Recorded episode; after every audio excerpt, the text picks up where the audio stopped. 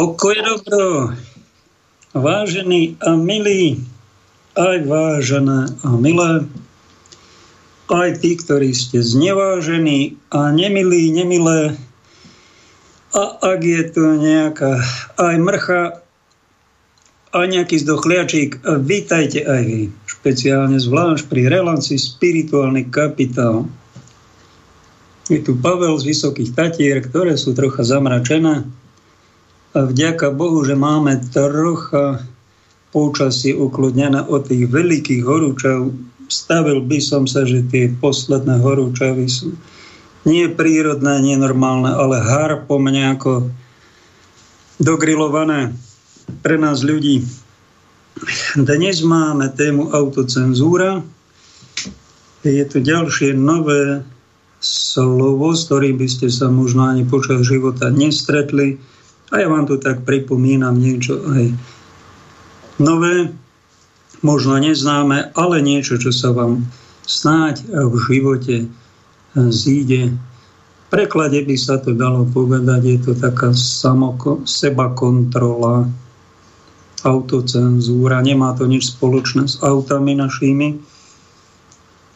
ale skôr s nejakou sebadisciplínou. To je také slovko, ktoré som vám prvýkrát v živote počul nášho kardinála, skoro storočného Jozefa Tomka, ktorého som aj dvakrát osobne posledné roky navštívil, aj ma vypočul, aj usmernil a neuveríte, aj ma požehnal za toto, čo robím pre vás, pre Slovensku, pre našu katolícku vieru, pretože jeho hlas už slabne.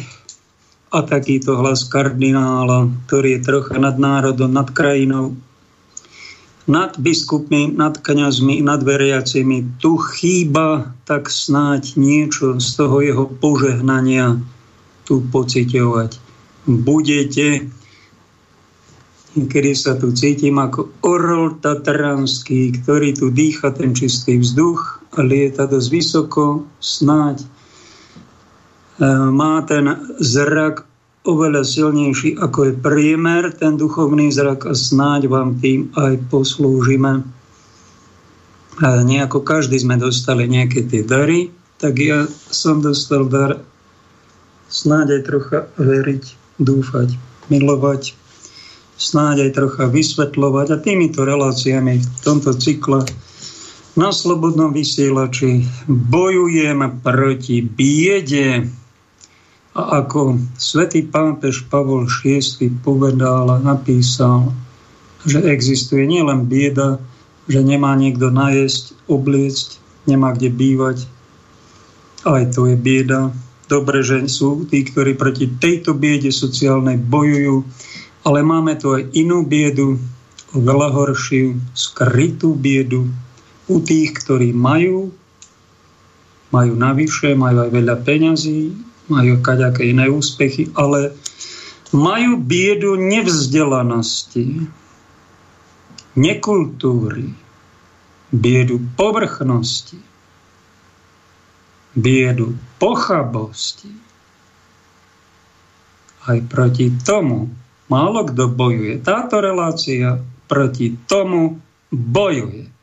Pomenúva to, diagnostikuje to, a ako vie, terapeutizuje. A nemá žiadnu šancu, ak vy s tým nebudete chcieť niečo robiť. Ja vám v tom len môžem trocha napomôcť, trocha vás zorientovať, trocha vám nakvapkať do vašich očí, aby ste lepšie videli.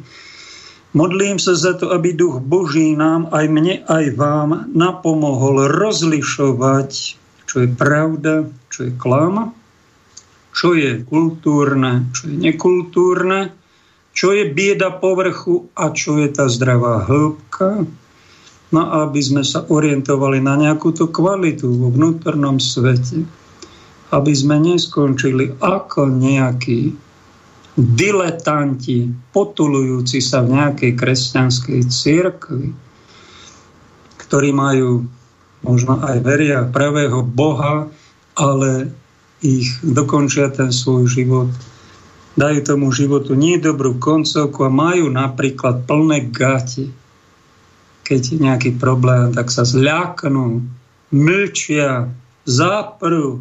Páne Bože, to je bieda.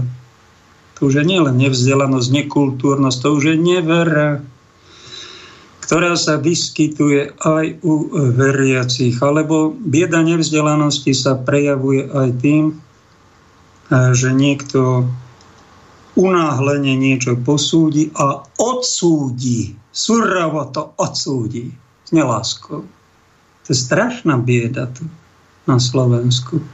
To je z nevzdelanosti. Nekultúrne, neinteligentní ľudia takto dopadajú, ktorí nemajú autocenzúru, seba kontrolu, unáhlenie reagujú na niečo, strápnia sa potom a potom šíria nelásku.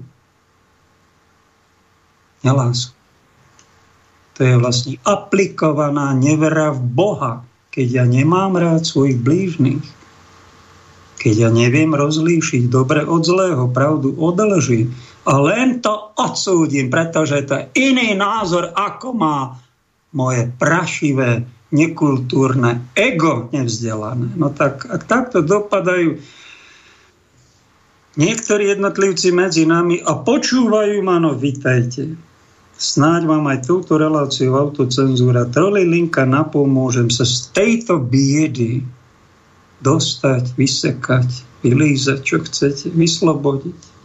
Pretože takto dopadnú, to není dôstojný spôsob nášho pozemského života. My si potom aj nezaslúžime nejakú večnosť a večný život v nejakom nebeskom paláci, keď sa budeme chovať, už sa tu chováme na zemi ako neokrvochanci, nevzdelanci. Kardinál Tomko píše v rozhovore: našou autocenzúrou musí byť kresťanská viera a morálka. Praktizuje sa to? No veru, málo kto to praktizuje. Aj tú kresťanskú vieru, málo kto, teda hlásime sa väčšina, na to sme tu skoro 90 či koľko, 85% kresťanov, zaradíme sa do cirkvi, ale málo kto tú vieru svoju praktizuje aj v tej mojej cirkvi katolíckej, z ktorej pochádzam. Učím vás tu v týchto reláciách aj novým termínom, napríklad taká epikia, pripomeniem vám. Zapamätali ste si, čo to je? Epikia, situačná etika, že máme nejaké pravidlá, aj nejaké zákazy. No tak epikia je, keď niekto tam trpí aj dolamanú nohu, je tam zákaz. Však nebudem ten zákaz rešpektovať, nacúvam tam a pomôžem mu, odvezem ho do nemocnice. To je epikia. Pripomínam vám to, lebo blbneme. Naša pamäť není v poriadku, tak je dobre niektoré veci zopakovať. Máte tam relácie o piky, tuším zo dve. Mali sme tu, čo to je mystagógia. Zapamätali ste si, čo to je mystagógia? Vovádzanie do tajomstiev. Mystagóg, to je niekto, to je nejaký duchovný majster, ktorý pár vecí pochopil, Pán Boh ho zasvetil, niečo si v živote odskúšal, čo je spoľahlivé, no a potom ako taký dospelejší, ako taký duchovný rodič, v Biblii ho máme, že to je starší, zasvecuje toho mladšieho do tajomstiev niečoho, čo je skryté. To sme mali, to patrí ku kultúre, patrí to k nejakej hĺbke. A kto to nevie, čo epikia, mystagógia, no tak rob niečo so sebou, neskončí ako takýto povrchofil. Mali sme tu aj tému sveta neposlušnosť, to je úplne neznámy pojem pre drvivú väčšinu, najmä tu katolíkov, oni len poslúchajú. No však to je pekné, že poslúchate, ale dali ste nám príklad niekedy v niečom, že tá vrchnosť dá nejaký nemravný príkaz a že nám kolektívne ukážete, čo to je sveta neposlušnosť? Si nepamätám taký príklad tu. Tuším za socializmu posledné nejaké takéto prejavy zrelšej viery boli. To za tohto kapitalizmu, za tejto demokracie my sme tak slobodomorárstvom napáchnutí. Aj my, kresťania, to je naša tragédia, poslúchame, aj túto tá pandémia odhalila úplne do naha, že my sme etatisti. Čo Čiže modlári. My nemáme úctu pred sakrálnom, pred Božou autoritou. My poslúchame ako hlupáci autoritu štátu. A keby nám dali s prepáčením šerblík na hlavu, pán hygienik, my sme ochotní, väčšina z nás, si ten šerblík dať aj do kostola, tam sedieť a poslúchať. Takto sme my dopadli, takto trápne. Ja nechcem, aby ste skončili ako hlupáci, ako otroci, ktorí sa tvária, že majú pravú katolícku vieru a pritom sú to takáto otrocká poslušnosť, to sa dozviete v slobodnom horárstve, že tam musia prisahať, že dodržia všetko, nepovedia nič, keď ich zasvedcujú do hĺbších tajomstiev. Opováž sa ty niečo prezradiť, a keď prezradí, tak ho zabijú. A ten, čo ho zabije, má krytie, nikto to nevyšetrí. To je tá mafia. Toto je úplne bežné vo svete, alebo vládcovia sveta aj slobodomaravských ložák, to tak je stáročia. No ale medzi kresťanmi, medzi kultúrnymi ľuďmi takáto omerta, čiže čušanie, keď sa robí niečo zlé, prikrývanie trestnej činnosti a poslúchanie toho, kto toto pácha. Kde je tá svätá viera? To je preto, takto dopadajú títo jednotlivci, pretože sú aj nevzdelaní po svojej viere. Miesto nejakého bratského napomenutia tu ohovárajú a chodia sa z toho len modlikať a spovedať. To je bieda. A chýba im to, čo dnes chcem spomenúť, to je autocenzúra. Že sa ani nezamyslia nad tým, a toto, čo ja žijem, to je ozaj pravá viera.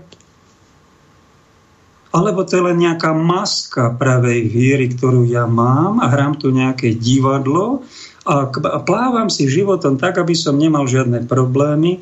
A keď mám vydať svedectvo pravde, svedectvo viery, ako to vydávaš? Svedectvo, no takže podplatím a zohnal som si Green Pass. Ja, tak takto si ty vyriešil pandemickú bezprávie 2 roky celoplanetárne, že ty si podplatil 300 € nejakého doktora, ten ti narval tam nejaký preukaz, dal ti razítko, aby si ty mohol cestovať. Však ty vieš, že to je podvod, však všetci vedia, že to je podvod, no ale všetci to poslúchajú, všetci s tým spolupracujú, všetci úradníci, cirkvi mlčia a ty podplácaš a vraj ty si kresťan katolík. No to však to takto bežne, no však sa z toho vyspovedám. Ja, tak ty sa z toho vyspovedáš. No ale tebe chýba autocenzúra, sebakritika. Uznať si však toto, však ty zapieraš vieru, tak mal by si na to poukázať, napomenúť toho doktora, že robí podvod, napomenúť svojho šéfa v práci, že nanúcujete vakcináciu, nemáte právo. Napomenúť svojho farára alebo biskupa, že prečo vy tu požehnávate vakcíny, nanocujete, však sú poškvrnené potratenými deťmi, to vy máte odmietnúť, nie to žehnať. To by bol postoj chlapa, ktorý si to zvážil v tichu, čo je teda správne, a potom by aj zareagoval a potroška by možno aj zažil prenasledovanie, čiže krst ohňom. No ľudia, my krst ohňom nepotrebujeme však. Povrchofilo. My stačí, keď máme krst vodou, keď mali malé batoliatka, krstili nás vodou a to budeme spasení, tak sa klamte takto, že budete spasení za tú zbabelosť. A vyhľadávajte také programy, čo vás budú potlapkávať po pleci, akí ste vy hrdinovia pri tej svojej zbabelosti. Nech sa páči. Ale ak náhodou sa zatúlate do spirituálneho kapitálu, na slobodný vysielač, tak ja vám musím povedať a nastaviť zrkadlo. Toto nie je pravá viera. To je hanba, čo vy žijete. Nebo si nezaslúžite. Takto sa Ježiš nechoval. Takto sa choval prvý pápež Peter. Zaprel Krista, tam mal také nejaké rečičky pred nejakou služkou, že ho nepozná. Potom sa obrátil. Dlho nejak to trvalo, ale potom zomrel ako mučeník. Potom aj on neodmietol krst ohňom a išiel do neba, ale nie za túto zbabelosť. vyšiel z kostola, zo svätého príjmania, z biskupskej vysviacky a zaprel Krista a všetci ostatní čušali. Nekultúra, strata zdravého rozumu, strata sebakritiky, autocenzúry. A to je jasné v Biblii napísané, a keď to niekto, keď vám to pripomínam, tak pripomínam preto, aby som vám teda ohlasoval evanjelium kompletne, lebo stretol som sa aj medzi kresťanmi aj nedávno. Jeden taký veľmi vzácny, za priateľových považujem, jeden brat a jedna sestra, mi povedali, no nehovor negatívne veci. To nesmieš negatívne, lebo ty tie negatívne veci priťahuješ. Ja nechcem počúvať, aj sestra povedala tá jedna, že ja nechcem počúvať také negatívne veci, čo bude možno... Lebo to priťahuješ na piešťo, tak a vy chcete len pozitívne počúvať, ak samé úspechy, a žiaden výprask nepríde, a žiaden posledný súd nebude. To znamená, že vy ste napáchnutí slobodomorárčinou, naturalizmom, sebaklamom, pozitivizmom. A viete, prečo ste strašne takýto pozitívni? Ja vám to prezradím v tejto relácii, lebo prikrývate vo svojom živote niečo veľmi negatívne. A to je tá bieda. Na tomto území je aj katolícka viera intelektuálne zretardovaná preto, lebo vo vrajkatolíckom mainstreame o našich pastíroch nad nami iba všetko pozitívne. Hráme divadielko, ako si ich uctievame a im to vyhovuje, že ich nikto nekritizuje, ale potajomky pestujeme vo svojich rodinách, vo svojich rozhovoroch aj v cirkevných inštitúciách ohováračskú, krčmovú kritiku a odsudzovanie ľudí veriacich v Boha. Niečo fakt nedôstojné. Nebolo by normálnejšie tak zdravokriticky napríklad a prejaviť to tak, ale aj kultúrne, nie nejakými sprostými slovami, či krikom, či odsudzovaním, či nadávkami. Toto je u nás dlhodobo klasifikované ako vraj neposlušnosť a neuveríte, u kňazov je to aj trestané. Ak sa niekto opováži verejne niečo povedať bez dovolenia biskupa, no a ak sa ty opovážiš kritizovať vrchnosť, no tak počkaj, však ty dostaneš. Preložíme ťa na nejaké lazy a pohrozíme ti, že budeš ešte viac potrestaný, ak sa ešte raz opovážiš niečo také. Čiže oni kritizujú, ale tak potichu, alebo pod nejakými cudzími menami. A to je to dôstojné a normálne. Však nie. Tento stav nie je ani katolícky, ani bratský, ani normálny. Vážený a milý, takáto kostolná spartakiáda vás spolahlivo privedie do žalúdočných vredov, tak to začína, potom cez styky neurózy až k neurasténii, čiže nervovej preťaženosti a dostanete sa až ku presvetej zlatej žile. Nech sa páči, ak chcete takto skončiť. Ja nechcem takto skončiť. Ak chceme skončiť nejak dôstojnejšie, nie ako takýto náboženský sociopati s presvetou pravou vierou v odzovkách, s poškodenými tykadlami ducha, mali by sme si dať pozor na pokušenie extrémne niečo a niekoho aj v cirkvi pozitivizovať alebo extrémne niekoho a niečo negativizovať. Toto je náboženský extrémizmus. V liste Júdovom sme na to varovaní, že raz kresťania vymenia svoju vieru za výstrednosti, čiže za extrémizmus. Toto je extrémizmus, čo spomínam. A keď ma niekto chce vtiahnuť do takéhoto svojského, jeho svojského, slobodomurárskeho, čierno-bieleho a už dementnejúceho myšlienkového sveta, viem veľmi presne, že tam byť dlho nemám. Piť bandu s takýmto jednotlivcom by som sa nemal opiť. Ak si dáme ten štamprlík, 1-2 cigaretky, ale stačí pár minút a viac nie. Radšej si zavolím tvorivé ticho, radšej nejakú samotu, alebo pôjdem do nejakej duchovne zdravšej spoločnosti a odporúčam to aj vám. A v tom tichu si tak zvážim a autocenzurujem sa. Kde ma to chce niekto vtiahnuť? Som to vôbec ja, toto, čo mi niekto ponúka, alebo ja mám žiť nejaké iné názory a propagovať ich? Nestrácam svoju identitu ako človek, ako kresťan, ako katolík, ako kňaz. Keď čuším, keď toto poviem, alebo čo z toho mám povedať, ako to mám niekoho napomenúť? Dobre je takto aj niečo zažiť, aj ísť potom do ticha a troška v tom rozmýšľať, voláme to trochu aj kontemplovať, čiže vnášať tam niečo aj z Božieho ducha, pýtať sa, porovnávať, radiť sa, to je dobré.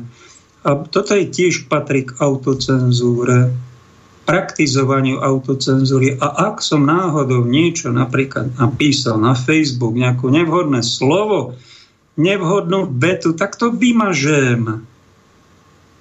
Pretože nebudem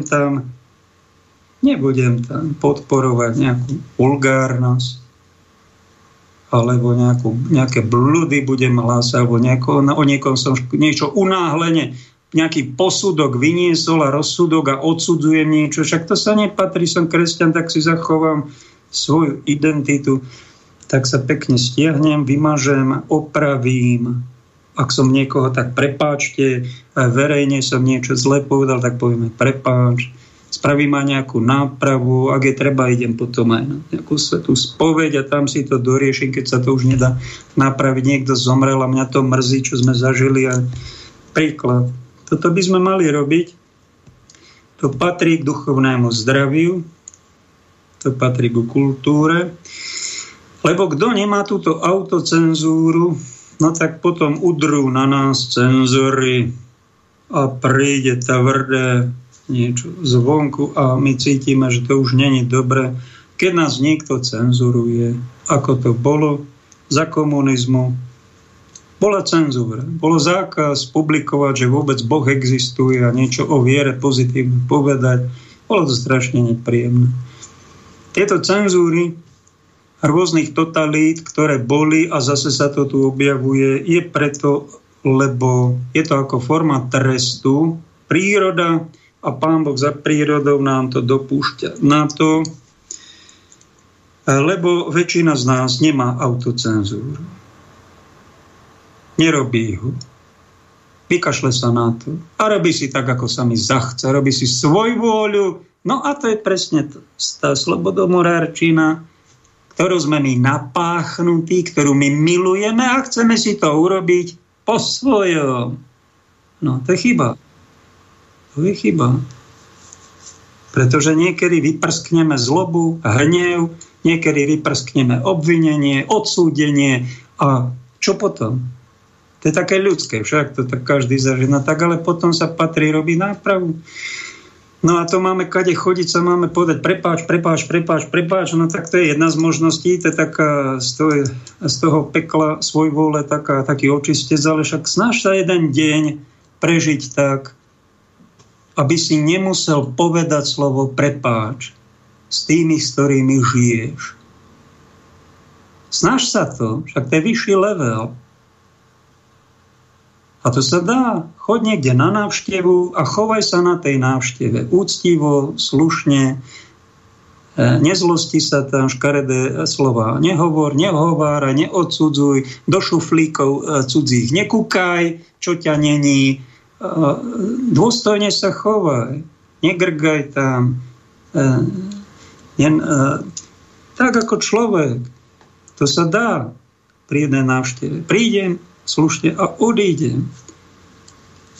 No a keď si prajú, aby som sa vyzul, že oni sa vyzúvajú, tak sa ja vyzujem. A keď sa oni nevyzúvajú, tak povedia nevyzúvaj sa, tak sa nevyzujem. Idem tam, však prispôsobím sa inteligentne tomu, s kým sa rozprávam, kde som. No a keď sa to dá na jednej návšteve, tak sa takto dá pekne prežiť aj celý deň však. No a snaž sa takto čím dlhšie ten čas predlžovať, bez toho, že by si sa nútil, snaž sa troška kultivovať, spiritualizovať, aby si bol slušný, jemný, úctivý človek a prejde celý rok a cieľom toho, čo vám hovorím, je tej autocenzúry, že celý rok prežijem slušne, dôstojne a neurobím žiaden ťažký hriech. Pre niekoho je to absolútne nemožné, on potrebuje trikrát urobiť hriech, ťažký hriech za deň a kamaráti sa s tým, čo 7-krát urobí ťažký hriech za deň a on nemá žiadne výčitky, no a ja ho obdivujem ešte. No tak toto, no takejto spolo nerestí, no tak ťa to bude vťahovať stále hlbšie do temnosti a budeš hrubší, nekultúrnejší. Budeš viac páchnuť. Stalo sa mi minule, že som desi bol, spotené tričko som mal a dostal som upozornenie od jednej sestry, ale však si to tričko daj dolu, vymeň si to, oper si to, lebo páchne, že ho ďakujem, ja si to už ani necítim. Človek si necíti ten pot vlastný a na to je dobré stretnúť sa s inými ľuďmi, ísť do spoločnosti, ktorí nás upozornia, že niekedy sme sa nevhodne vyjadrili, že sme niečom poranili kohosi. Alebo že páchneme a vôbec si to neuvedomujeme. A to je nepríjemné, keď sme sami si to vôbec neuvedomujeme, ale v tom spoločenstve ťa ten druhý napomenie a dá ti zrkadlo a maj autocenzúru, príjmi to, tak sa oper, očistí a slušne sa správa. To patrí ku kultúre človeka, lebo keď my toto robiť nebudeme a budeme milovať svoje zlozvyky, svoje hriechy, svoju spotenosť, to, že budeme zavšívavení, budeme mať blchy a tie blchy budú skákať potom na iných a budú ich štípať. No to není tá kultúra, to je bieda. To je naša bieda. To je už spolunerestníctvo. Jednému bratovi, ktorý takto na Facebook aj na mňa posledne ma nazval bludárom, predtým ešte niečím horším, tak som mu tak povedal, počúvaj človeče, kontroluj sa. Vieš, čítal si Jakubov list, ako sa prejavuje dokonalý muž? Že čo mám na mysli? No to tam je napísané v úvode toho, myslím, že v 3. kapitole je to. Dokonalý muž sa nepotkne v slove, sa neprehrešuje slovom. A ja tu vás vyučujem slovom. Občas zvýšim hlas, občas možno aj zažartujem, občas zakričím, dúfam, že nedlho, ale vás vyučujem. No a malo by to mať troška úroveň a ukážte mi, kde som sa potkol v slove. Niekto ma aj upozornil, tam a tam si sa potkol, ďakujem. Takto v druhej relácii si to overím a sa aj ospravedlním a snažím sa to minimalizovať, aby som ten slovný prejav a dar slova, ktoré mi Pán Boh dal, ďakujem, za to treba pekne poďakovať, že dokáže človek vyjadriť niečo. No a druhá forma vďačnosti je, že tým slovom budem hovoriť niečo, čo sa Bohu páči, a čo vám bude na prospech, čo vás robí vzdelanejšími, duchovne krajšími. No a keď náhodou niekto nemá obrezaný dlhý jazyk a tára blbosti a celú hodinu hovorí nepodstatné informácie, ale hovorí slova, ktoré sú hrubé a učí ľudí hrubnúť, alebo ich povrchne niečomu odvádza od podstaty veci, no tak sa troška kultivuj. A na ten jazyk zober sveté príjmanie, keď si katolík a popros Ježišu, uzdrav môj jazyk, aby som sa nepotkýnal v slove. Aby som nezneužíval tie slova. Aby som tými slovami, tým jazykom druhých neráňal, neurážal, nerozširoval loh.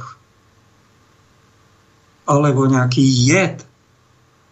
odsudzovania, nenávisti. To musí ísť preč. Keď toto robíš autocenzúru. Blahoželám ti. Vytrvaj v tom. Dáme hudobnú pauzu.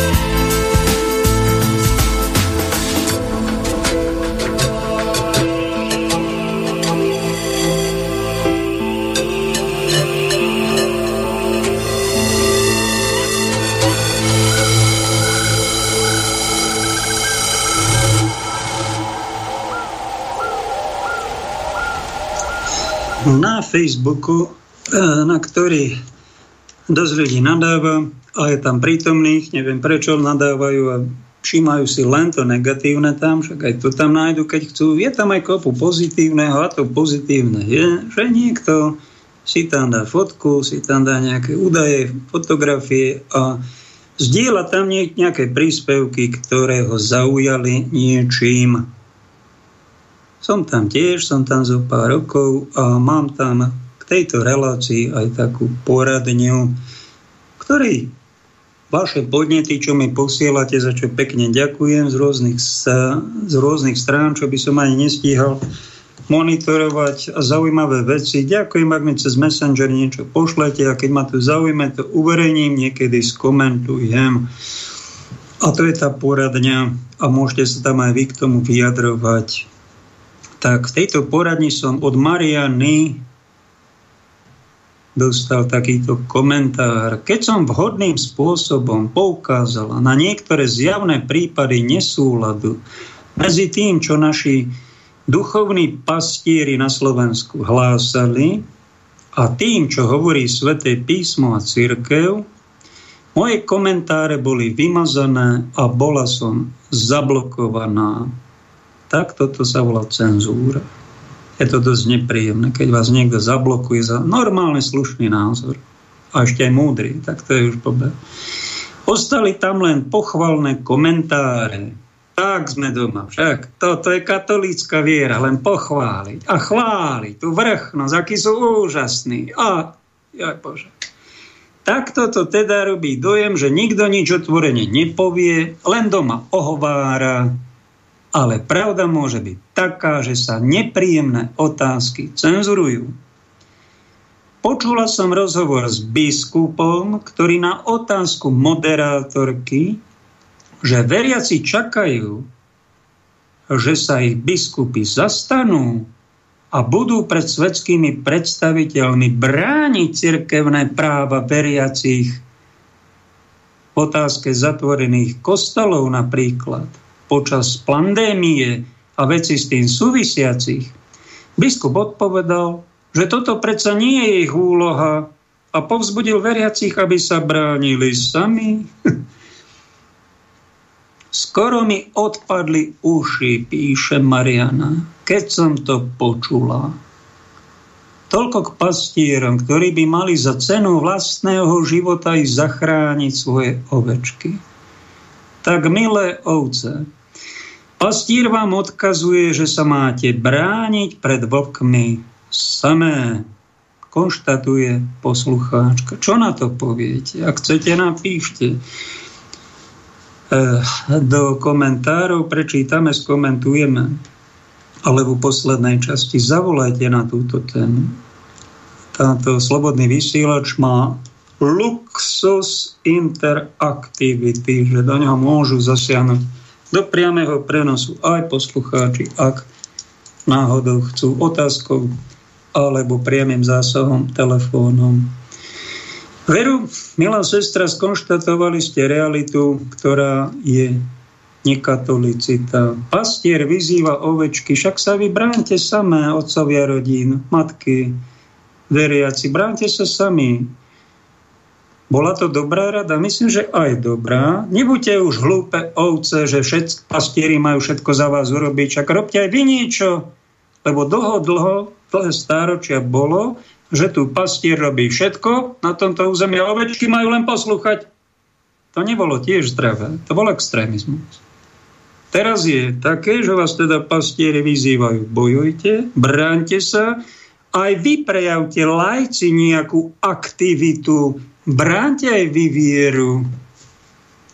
Čo je na jednej strane veľmi pekné, no ale na druhej sú tie ovečky, milí pastieri, sklamané z vás, že ste len cúvali, že ste ustupovali, že ste všetky opatrenia vykonávali a miesto svetenej vody ste dali dezinfekčný prostriedok. 6 ľudí zostalo kostolíku a ostatných ste vyhenali. To bola prvá fáza, skončilo to tak, že zaočkovaných bolo, tam bola 1/4 a 2-3 štvrtiny boli mimo kostola, v daždi čakali na polnočnej. No tak to bola tragédia. A teraz, keď pandémia skončila, tak teraz sa už biskupovia ozývajú, ako pán arcibiskup z Košic, že už to takto nebude môcť byť, že hocikto, prosím pekne, bude si dirigovať a zatvárať kostoly, ako sa mu zachce, vyháňať veriacich. To už tak nemá byť. No tak, ale to už po pandémii, tak to ste mali cez polovici pandémii, tak to rázne povedať, čo si to dovolujete, štátna správa. Vy nám tu nebudete dirigovať a vyhadzovať veriacich z kostola. Vy nemáte právo nanúcovať niekomu vakcíny poškvrnené potratenými deťmi. To je zločin. A tie vakcíny nie sú len spoľahlivé, ako ste nám to bulikali, ale majú vedľajšie účinky, sú to aj úmrtia. Čo si to dovolujete? Štátna správa, porušovať ľudské práva a prenasledovať kresťanov. No tak ja si to môžem dovoliť. Však takto vystupovať s takýmto tónom tejto relácii úplne slobodne. No ale prečo to nerobia toto biskupy vaši a kňazi?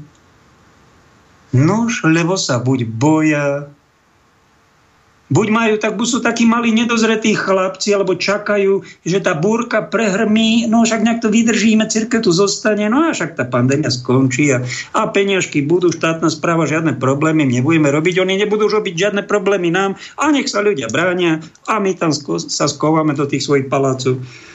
No je to také nie moc dôstojné. Ukázalo to našu biedu a keď to takto niekto zváži, tak som to ja vôbec nejaký duchovný pastier? Však ja som tu platený za to, aby som bránil ovečky. A ja ich nechám rozháňať takým jedným vlkom, druhým psom, štátnym, nejaký komisia pandemická a príde pokuta za to, že niekto slúži omše pre tých, čo žiaden COVID nemajú. No tak ale to sa ukázalo v plnej nahote, ktorí tí pastieri pasú seba a pastieri, ktorí pasú stádo.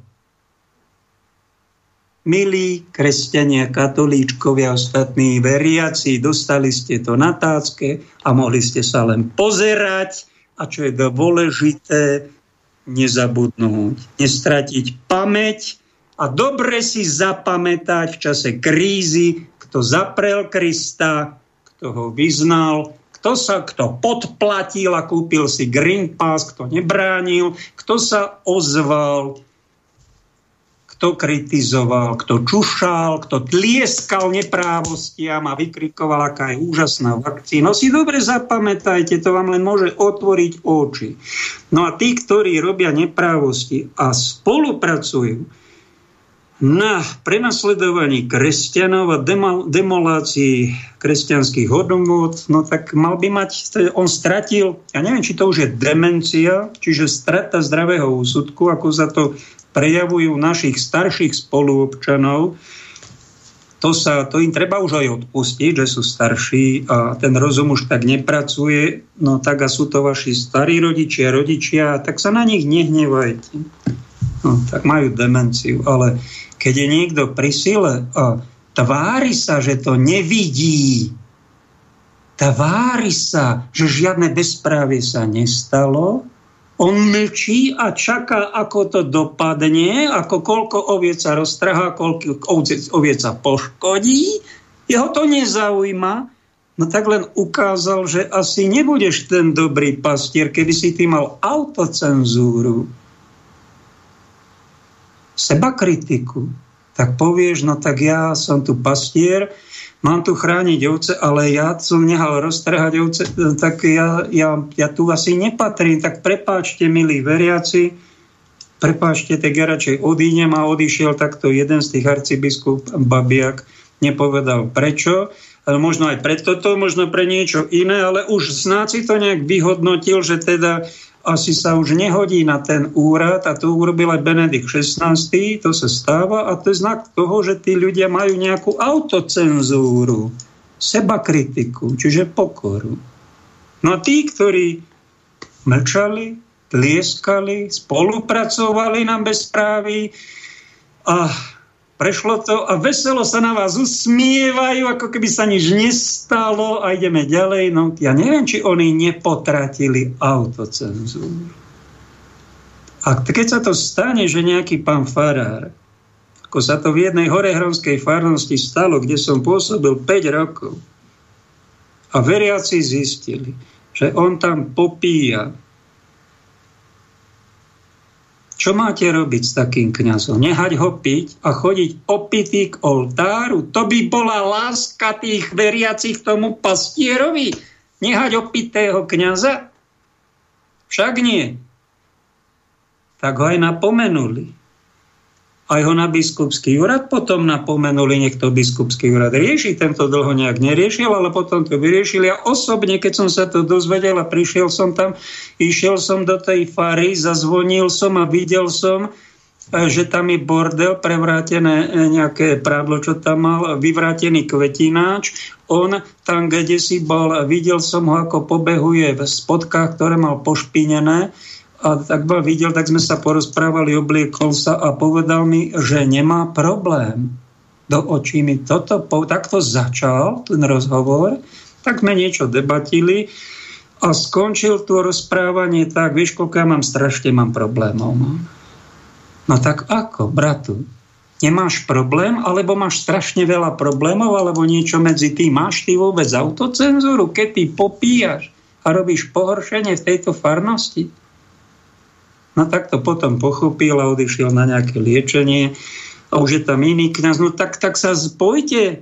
To je vaša povinnosť laikov, veriacich, intelektuálov, keď máte pastiera, ktorý pije alkohol alebo popíja moc, je opitý mocou a svojim postavením a on to nestíha, on to stádo nebráni, tak mali by ho kolegovia napomenúť. Biskupy, podriadení najbližší kňazi, že piješ, nebrániš. Tvoje pastierovanie je slabé.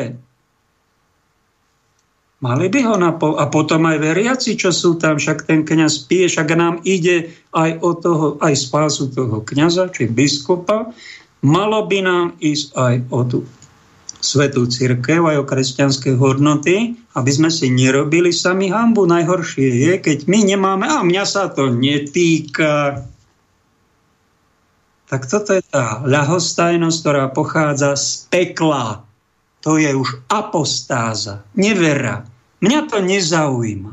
Mňa sa to netýka. Je problém mojej cirkvi, ja dám hlavu do piesku. Ak ťa nezaujíma tvoja cirkev, tak ťa nezaujíma tvoja rodina. Ak má tvoj otec problém, popíja a ty nerobíš nič a utekáš z rodiny, tak si zbabelec. Keby ti išlo o rodinu, o zdravie toho otca, tak niečo urobíš. A nie je tak, že ho budeš hovárať. Nie je tak, že ho pôjdeš rovno udať, aby si sa mu pomstil.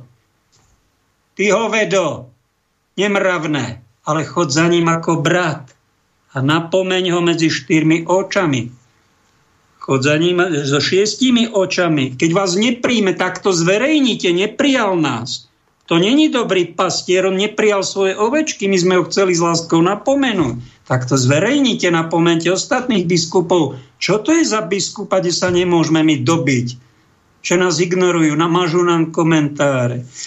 To je zákon toho, ak by sme mali duchovné zdravie, toto by bolo medzi nami normálne. Ale to není normálne, že čušíme, není ani normálne, že vo vrajkatolíckých médiách sa jednostranne vychvaľujú vakcíny a doporučujú v rádiu Lumen katolíckych novinách a není tam nič o negatívnych účinkoch. To není normálne.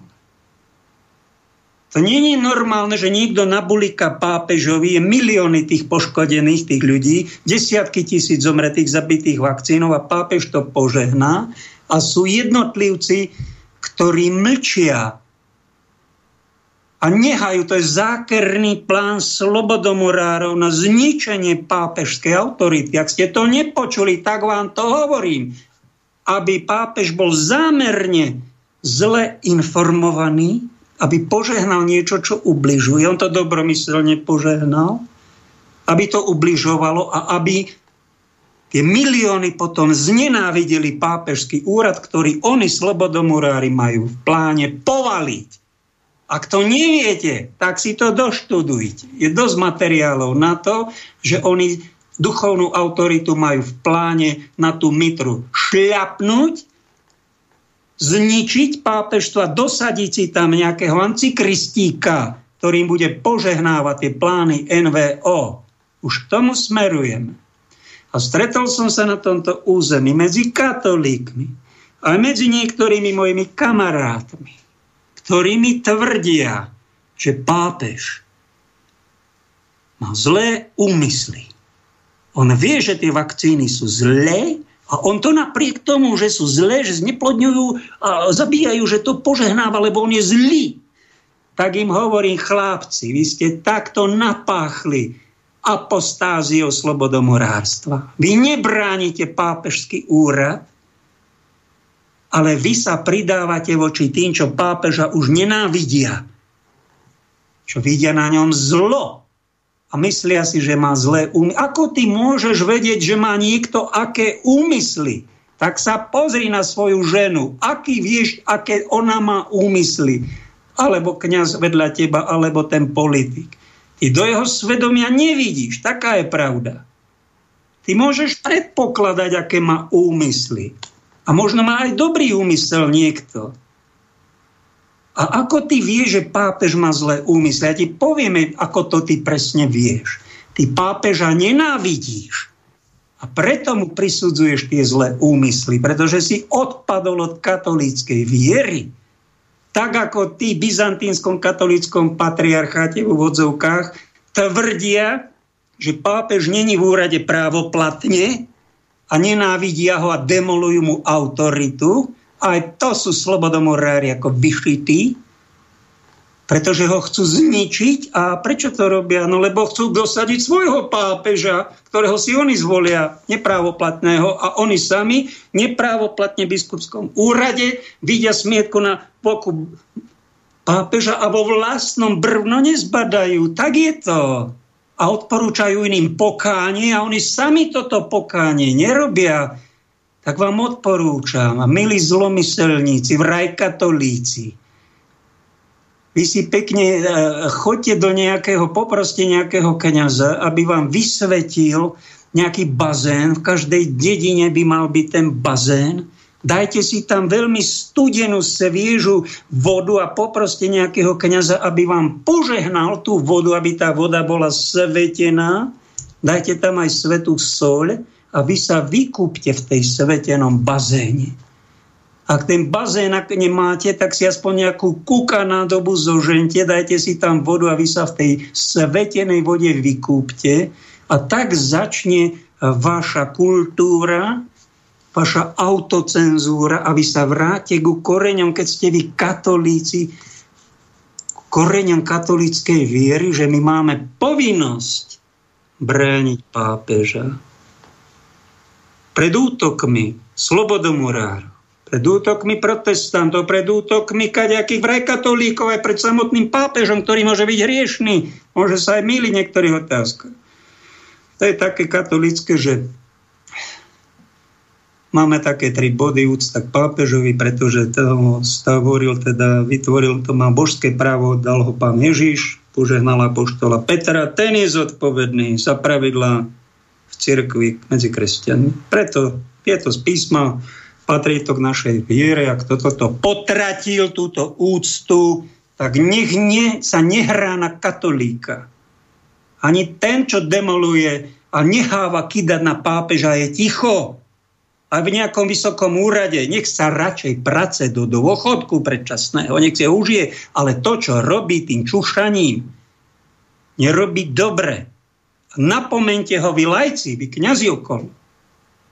Tože on má povinnosť úradu toto robiť. Tak ako máme povinnosť, druhý bod, chrániť panenstvo Panny Márie.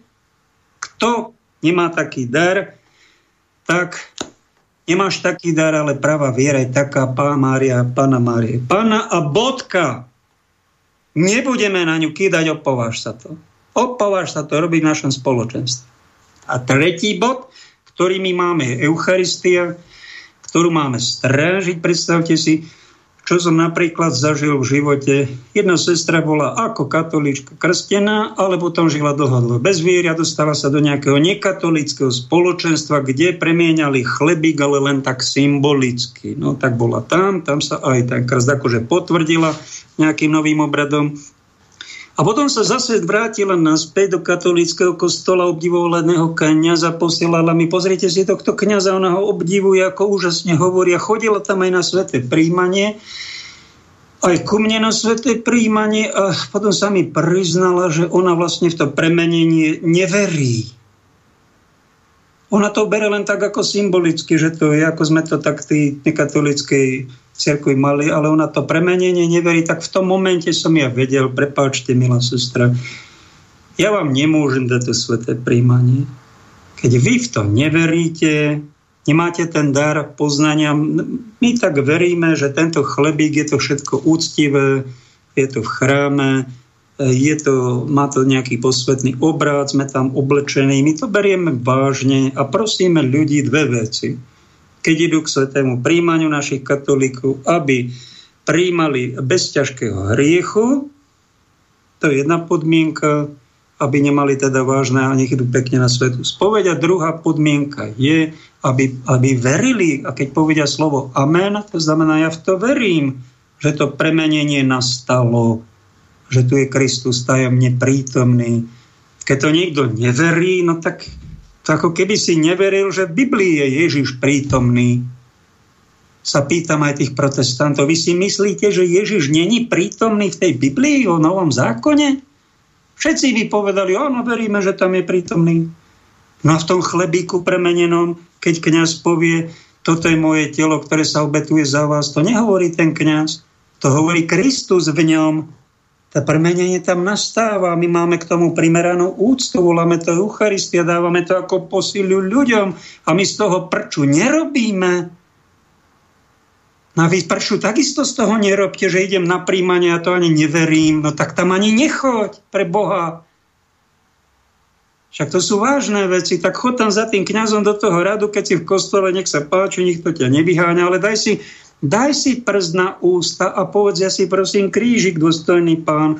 Ja nemám takú vieru, že ja v toto neverím, toto premenenie. No tak dobre, nech sa páči.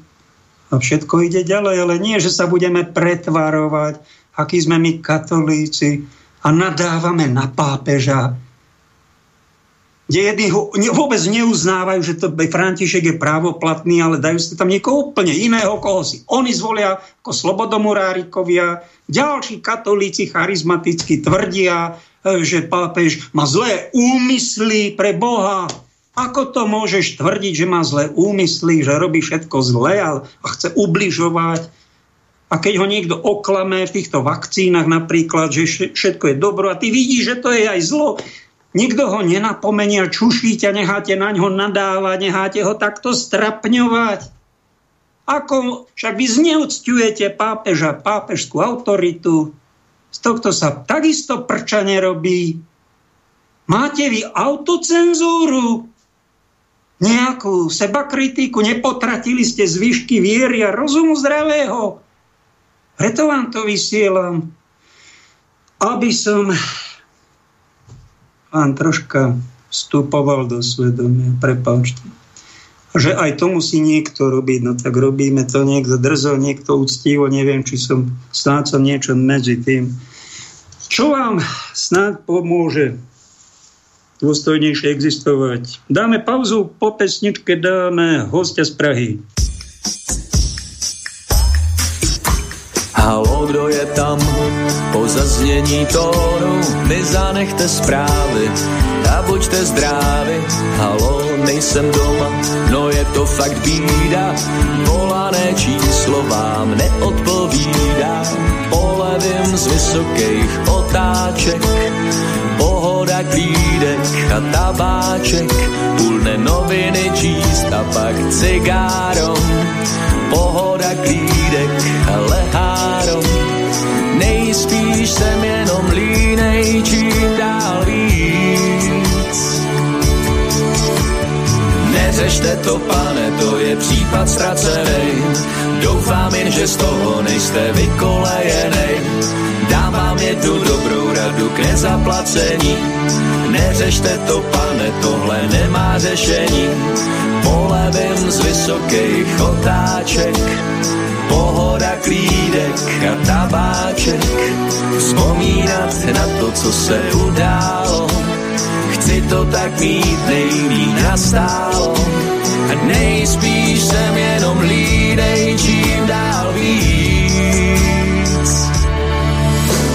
A volané číslo je opojené a bude odpojené, žádný nežene.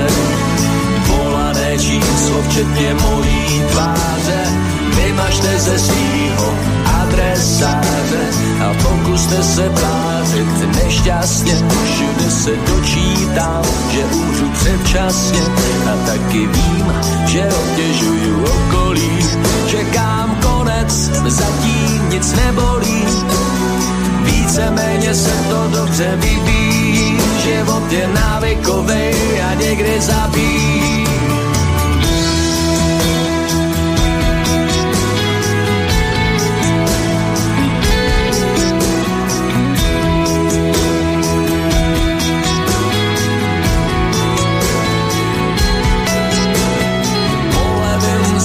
nádej, šotáček, pohoda, klídek a tabáček. Vzpomínat na to, co se událo, chci to tak mít, nejmí nastálo. Nejspíš jsem jenom línej, čím dál víc. Volané číslo je opojené a bude odpojené, žádný nežere. Volané číslo včetně mojí tváře vymažte ze svýho adresáře a pokuste se tvářit nešťastně.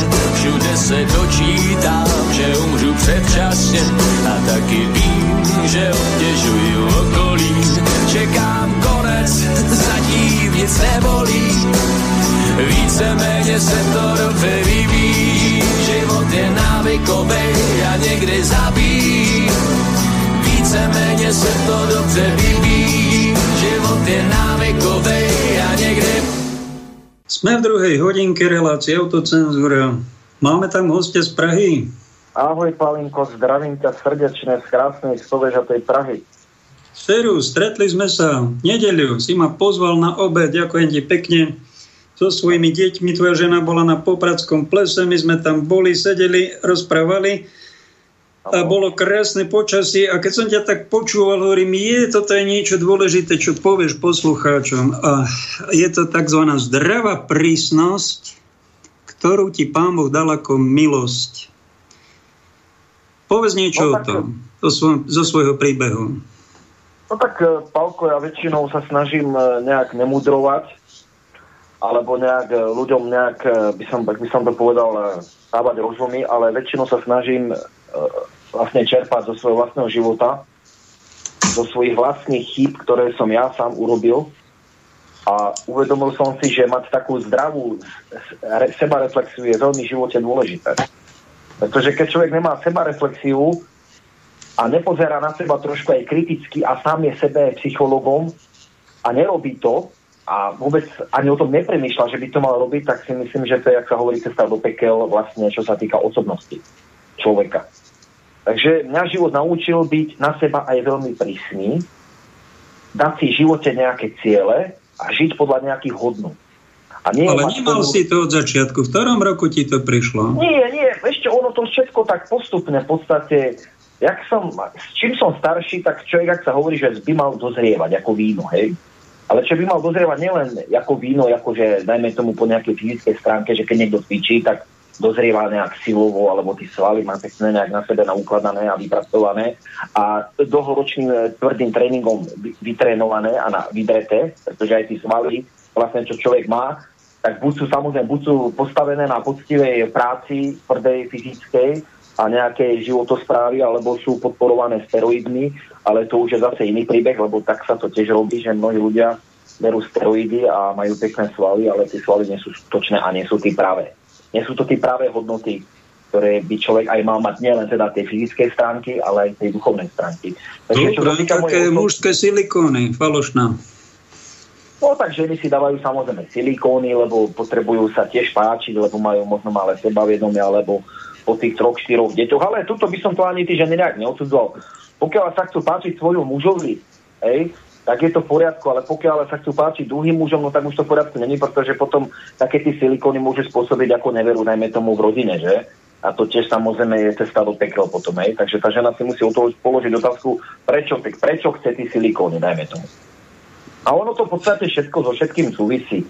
Takže ja som v podstate k tej nejakej sebadisciplíne došiel i sám, pretože som si uvedomil, že keď nebudem mať nejakú sebadisciplínu a nejaký taký pevný řád a nejakú víziu, nejaký ten cieľ, tak v podstate môj život bude stále na nule, furt budem na nule, ja sa nikam nedostanem a budem stále, a v podstate nebudem napredovať, ja budem stále stáť, budem na jednom mieste, nepohnem sa, hej. Takže toto mňa vlastne naučila v podstate i tie moje vlastné chyby, ktoré som robil stále dokola a povedal som si, no tak tú chybu už robím 10-krát, no tak to už ako není dobre, hej. Ako stále, keď opakujete stále rovnakú chybu, tak človek si musí povedať a dosť. A ja začnem teraz od začiatku a vydržím najmä tomu a dám si nejaký cieľ a poviem si príklad. Nebudem rok piť alkohol, lebo veľa ľudí hovorí, ja nemám problém s alkoholom. A vieš, že Pálko, aj ty poznáš takých kamarádov a ja poznám takých kopu kamarádov, nebudeme menovať, aby som sa niekoho nejak nedotkol, ale hovorím obecne. Máme spoločného takého kamaráta, ale meno mu nemusíš povedať, že nie, ten pija a už to ide dolu vodou. Ja to myslím ako obecne, to sa týka každého človeka, hej? Keď niekto napríklad povie, že ja nemám problém s alkoholom, tak ja mu poviem otázku takú. Ty nemáš problém s alkoholom? Máš to, myslíš, že pod kontrolou? A on povie, že áno. A ja mu poviem, no tak keď si taký frajer, tak urob to nie kvôli mne, ale urob kvôli sebe jednu vec. Daj si sám sebe taký slub, alebo takú výzvu, povedz si sám sebe, nebudem rok piť. A keď vydržíš ten rok nepiť, tak potom môžeme povedať si, že nemáš s tým problém, lebo ty to máš pod kontrolou. A keď človek nemá pod kontrolou svoje nejakých tých démonov, lebo hovorí sa, že alkohol je démon. Hej, že to je démon alkohol. A môžeme to trošku takto aj povedať, že pokiaľ človek nemá pod kontrolou tých svojich démonov a nemá určité hranice a nedá tým démonom hranice, tak tí démoni ho prevalcujú. Prevalcujú ho. Každého človeka. A to už je počkaj, toto ti skočím, poviem, zadefinoval to básnik Boris Filan, túto slobodomurárskú hodnotu krásne to vystihol. Citujem, každý má krmiť svojich démonov tak, ako to cíti. Úžasná veta. No, tak je to. Ak sa chcete rozložiť osobnostne, nech sa páči ho nasledovať. Jak ja hovorím? Ja proste hovorím za seba. Ja nepotrebujem si nič čítať, ani nič si nečítam. Hovorím to všetko z vlastnej skúsenosti. Ja som sa na to ani nepripravoval, na tento nejak rozhovor. Samozrejme, som sa za to v duchu ako pomodlil, ale nemám tu pred sebou ani nič pripravené, aby som tu citoval nejaké citáty, lebo samozrejme každý si môže vygoogliť to, čo chce hľadať. Ja hovorím len sám zo svojho života, ako mám ja skúsenosť, áno?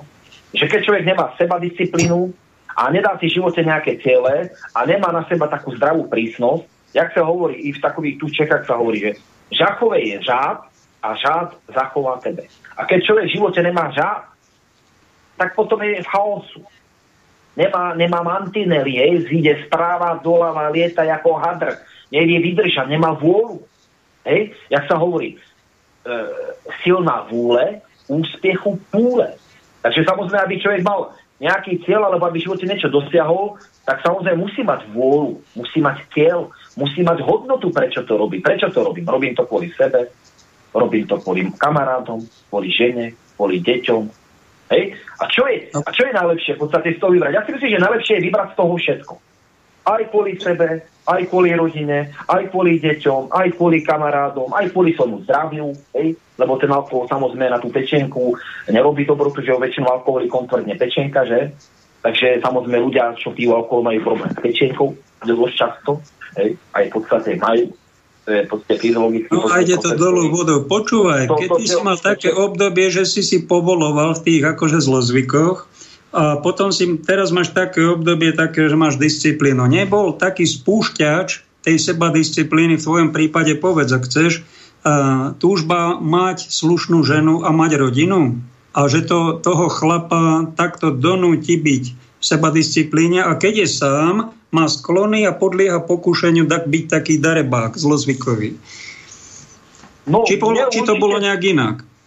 No nie, tak určite. To, že som sa oženil a mám krásne, zdravé 3 deti, vďaka Pánu Bohu, tak určite môžem povedať teda sám za seba. To, že som sa oženil a mám krásne 3 zdravé deti, už sa opakujem, a mám dobrú ženu, ma vlastne aj začalo meniť. Aj mňa, ako moju osobnosť, moje hodnoty, moje priority a určite proste nastaviť si nejaké proste mantinely, hej, že toto môžem, toto už nemôžem, toto už by bolo moc, toto už vôbec nemôžem riešiť, hej. Musím žiť teraz, prítomnosť pre svoju rodinu a v podstate zmysel mojho života môžem povedať, že moja rodina čo je v poriadku, lebo byť aj otec a byť aj dobrý manžel, to není ľahká vec. Pozor. To my myslím, že mnohí muži dajú za pravdu, lebo mnoho mužov, samozrejme, to není len, že chodí do roboty a zarábať, ale tu ide o to aj tí deti správne vychovať. Toto som počul, človeče, že založiť si rodinu znamená založiť novú rehoľu. No v podstate môžem ti to len, Pálko, potvrdiť, že áno, byť v manželstve je určitá rehoľa, ale dobrá rehoľa. Lebo človek samozrejme nemôže, keď bude chodiť ten tatino domov opitý a bude piť maminu, no tak aký príklad, aký vzor dáva tým deťom? Nie len, že tí deti majú teda psychické, ťažké, z toho sú poznačení, lebo v podstate potom aj tí deti, alebo tí deti vlastne takýchto rodín odvrátených, bohužiaľ to tak býva, 90% si vyberú rovnakých partnerov. Alkoholikov a byť. Hej, tá dcera proste, keď vidí, že ten otec bol taký, tak ona za to ani nemôže. Ona si podvedome vybere takého istého chlapa aj pre seba. Hej? Takže ten vzor je strašne dôležitý a ja si viac a viac uvedomujem tú zodpovednosť moju ako otca a ako manžela, aby som bol svojim deťom čo najlepší vzor. To samozrejme ani ja nie som dokonalý. V našej rodine prebehli určité zlé veci, aj deti videli zlé veci, ja to priznávam, ale ja som sa našťastie rýchlo spamätal a povedal som si, ten toto. Lebo teraz, aj keď vidím spätne, a tí deti sú úplne v tom účastné moje tri, môžem povedať, že keď z času na čas proste máme nejaké rozhovory s tými deťmi, vedem s nimi nejaké rozhovory ako otec a proste mám, že mám dve céry a syna. A teraz oni mi začnú spontánne, keď niečo sa do mňa tomu troška niečo doma zle stane, tak oni okamžite, tí deti z pamäte si pamätajú, ona hovoria, a ty si udelal tohle, mamince, tatínku, a toto, a my sme sa báli, a ja teraz úplne s hrúzom na nich pozerám, že vidím vlastne, čo to s nimi spravilo, že ak si oni to zle pamätajú, a že vlastne ja si uvedomujem, ja som, a tak tú chvíľu by som si natlieskal najradšej 10 fatiek, ale samozrejme človeku to môže pomôcť fatky, alebo nemôžu, ale skôr si myslím, že je dôležitejšie urobiť nejaké také veľmi fatálne a silné rozhodnutie sebe, preto som povedal aj to slovo fatálne, musí ísť veľmi človek na tú hĺbku, pretože skutočné hodnoty v človeku sú v hlbinách a nie na povrchu. Hej? Človek musí ísť naozaj do hĺbky, do seba a povedať si, ten vidia takýto otec, ten vidia takovýto manžel. Aby tí deti doma videli len krik, hádky, pitky, urážku, neúctu. No tak potom, aký vzor ja im dávam? Jaký ja im dávam potom vzor do toho manželstva, keď oni budú pochádzať z takéto rodiny, hej? Ako sme naša rodina, hej? Takže ja si uvedomujem veľkú, obrovskú zodpovednosť. Nielen za svoje slova, aj za svoje skutky, ale za celkový prístup mojej žene, mojim deťom, to, ako sa chovám doma, ako sa správam doma, ako tí deti ma vidia, ako my fungujeme s tú moju ženu, ako fungujeme ako rodina, či ich učím aj nejak upratať, umyť riadoby, či sa s nimi nejaké venujem, či si čítame knižky, hej. Všetko má vliv, alebo idú nám tablety do ruky, no tak to je tiež zle, hej. Samozrejme, keď tí deti, miesto toho, aby tí rodičia sa nejak venovali, tak im strčia ich za počítač, a ich tam neriešia, že tam je pol dňa, alebo im dajú tablety do ruky a decká hrajú tam 4-5 hodín a ten otec čo robí, no. Tak buď väčšinou sedí, číta noviny, číta knižku, alebo pozerá futbal, pije u toho pivo, že na niečo zarehne, on je tam vynadá. A teraz čo tí deti vedia, aký je? Takže... A teraz, keď niekto má problém gamblovaním, drogovaním, alebo alkoholovaním a občas si vypije, no prečo by som si ja mal nevypiť? Nemá takú motiváciu, však to robia všetci a to je môj život. Ja som takého jedného videl pripitého, tu im prišiel na návštevu, no tak nemáš rodinu, to je náš kamarát, nemá rodinu, no tak nerobí také veľké, nebol ani opitý veľmi, len som ho požiadal, aby som nechodil pod vplyvom. No ale on vyhľadáva jednu sestru, nepoviem kde, ktorá mu povie ani kvapku a on je na ňu nie dobrý moc. No tak ale ona ho možno ho tak okresáva, dáva mu tú cenzúru, keď on nemá autocenzúru nejakú, nemá motiváciu byť taký, u nás to voláme, no taký svätý už troška. Ja už som spomenul, ja samozrejme, ja viem, o kom hovoríš, aj ty vieš, o kom hovoríš, aj tá žena vie, o kom hovoríme, nebudeme tu ale menovať, lebo chcem zachovať určité nejakú takú... Intimitu. Máme autocenzúru, máme kultúru, dobre hovoríš? No nie, tak ja to nie, tak ja tak ako zo slušnosti, lebo veľa ľudí ťa počúva a nechcem tu menovať ľudí, už som sa tiež aj ja z toho poučil, že nerobí to úplne dobrotu niekedy, takže dobre, ja radšej pomlčím, ale myslím si, že tí ľudia vedia, o kom hovoríme, ale ja hovorím, povedal som tomu kamarádovi dobrom, položil mi telefón, ja som ti to už pálko hovoril a hovorím mu, no tak dobre, keď si taký frajer, tak a nemáš s tým teda problém, ako mi tu ty tvrdíš, no tak rok nepí. A keď som mu to opakoval asi 3-krát alebo 4-krát a stále som mu hovoril tú výzvu a on sa stále snažil nejak zísť z témy a stále tam sa hovorí tie svoje veci okolo, ktoré neboli úplne tak podstatné a ktoré nemali nejaký zmysel, pre mňa postradali. Ja som dal priamo otázku. Tak rok nepí, keď si taký praje. Namiesto toho, aby on sa k tomu postavil čelom a prijal tú vízu, nie kvôli mne, ale kvôli sebe, no tak mi položil telefón. No tak naozaj ja som ho neodsúdil toho človeka, ale hovorím, pokiaľ ten človek to sám nebude chcieť urobiť, tak v podstate ani ja, ani nikto mu nepomôže na svete. Človek musí k tomu dojsť sám. To ma tiež vlastne život naučil. Počkať, ale on roky takíto pijankovia, to není jeden, sú ich 100 000 na Slovensku, oni nechcú prestať piť s odôvodnením: dajte mi niečo lepšie, ako je ten zážitok po alkohole. Oni ten zážitok ešte počas života nenašli, preto drúľajú, preto pijú. No a nemala by aj spoločnosť takýchto jednotlivcov nejako cenzurovať, napomínať, že my si neprajeme, aby ste vy boli alkoholici.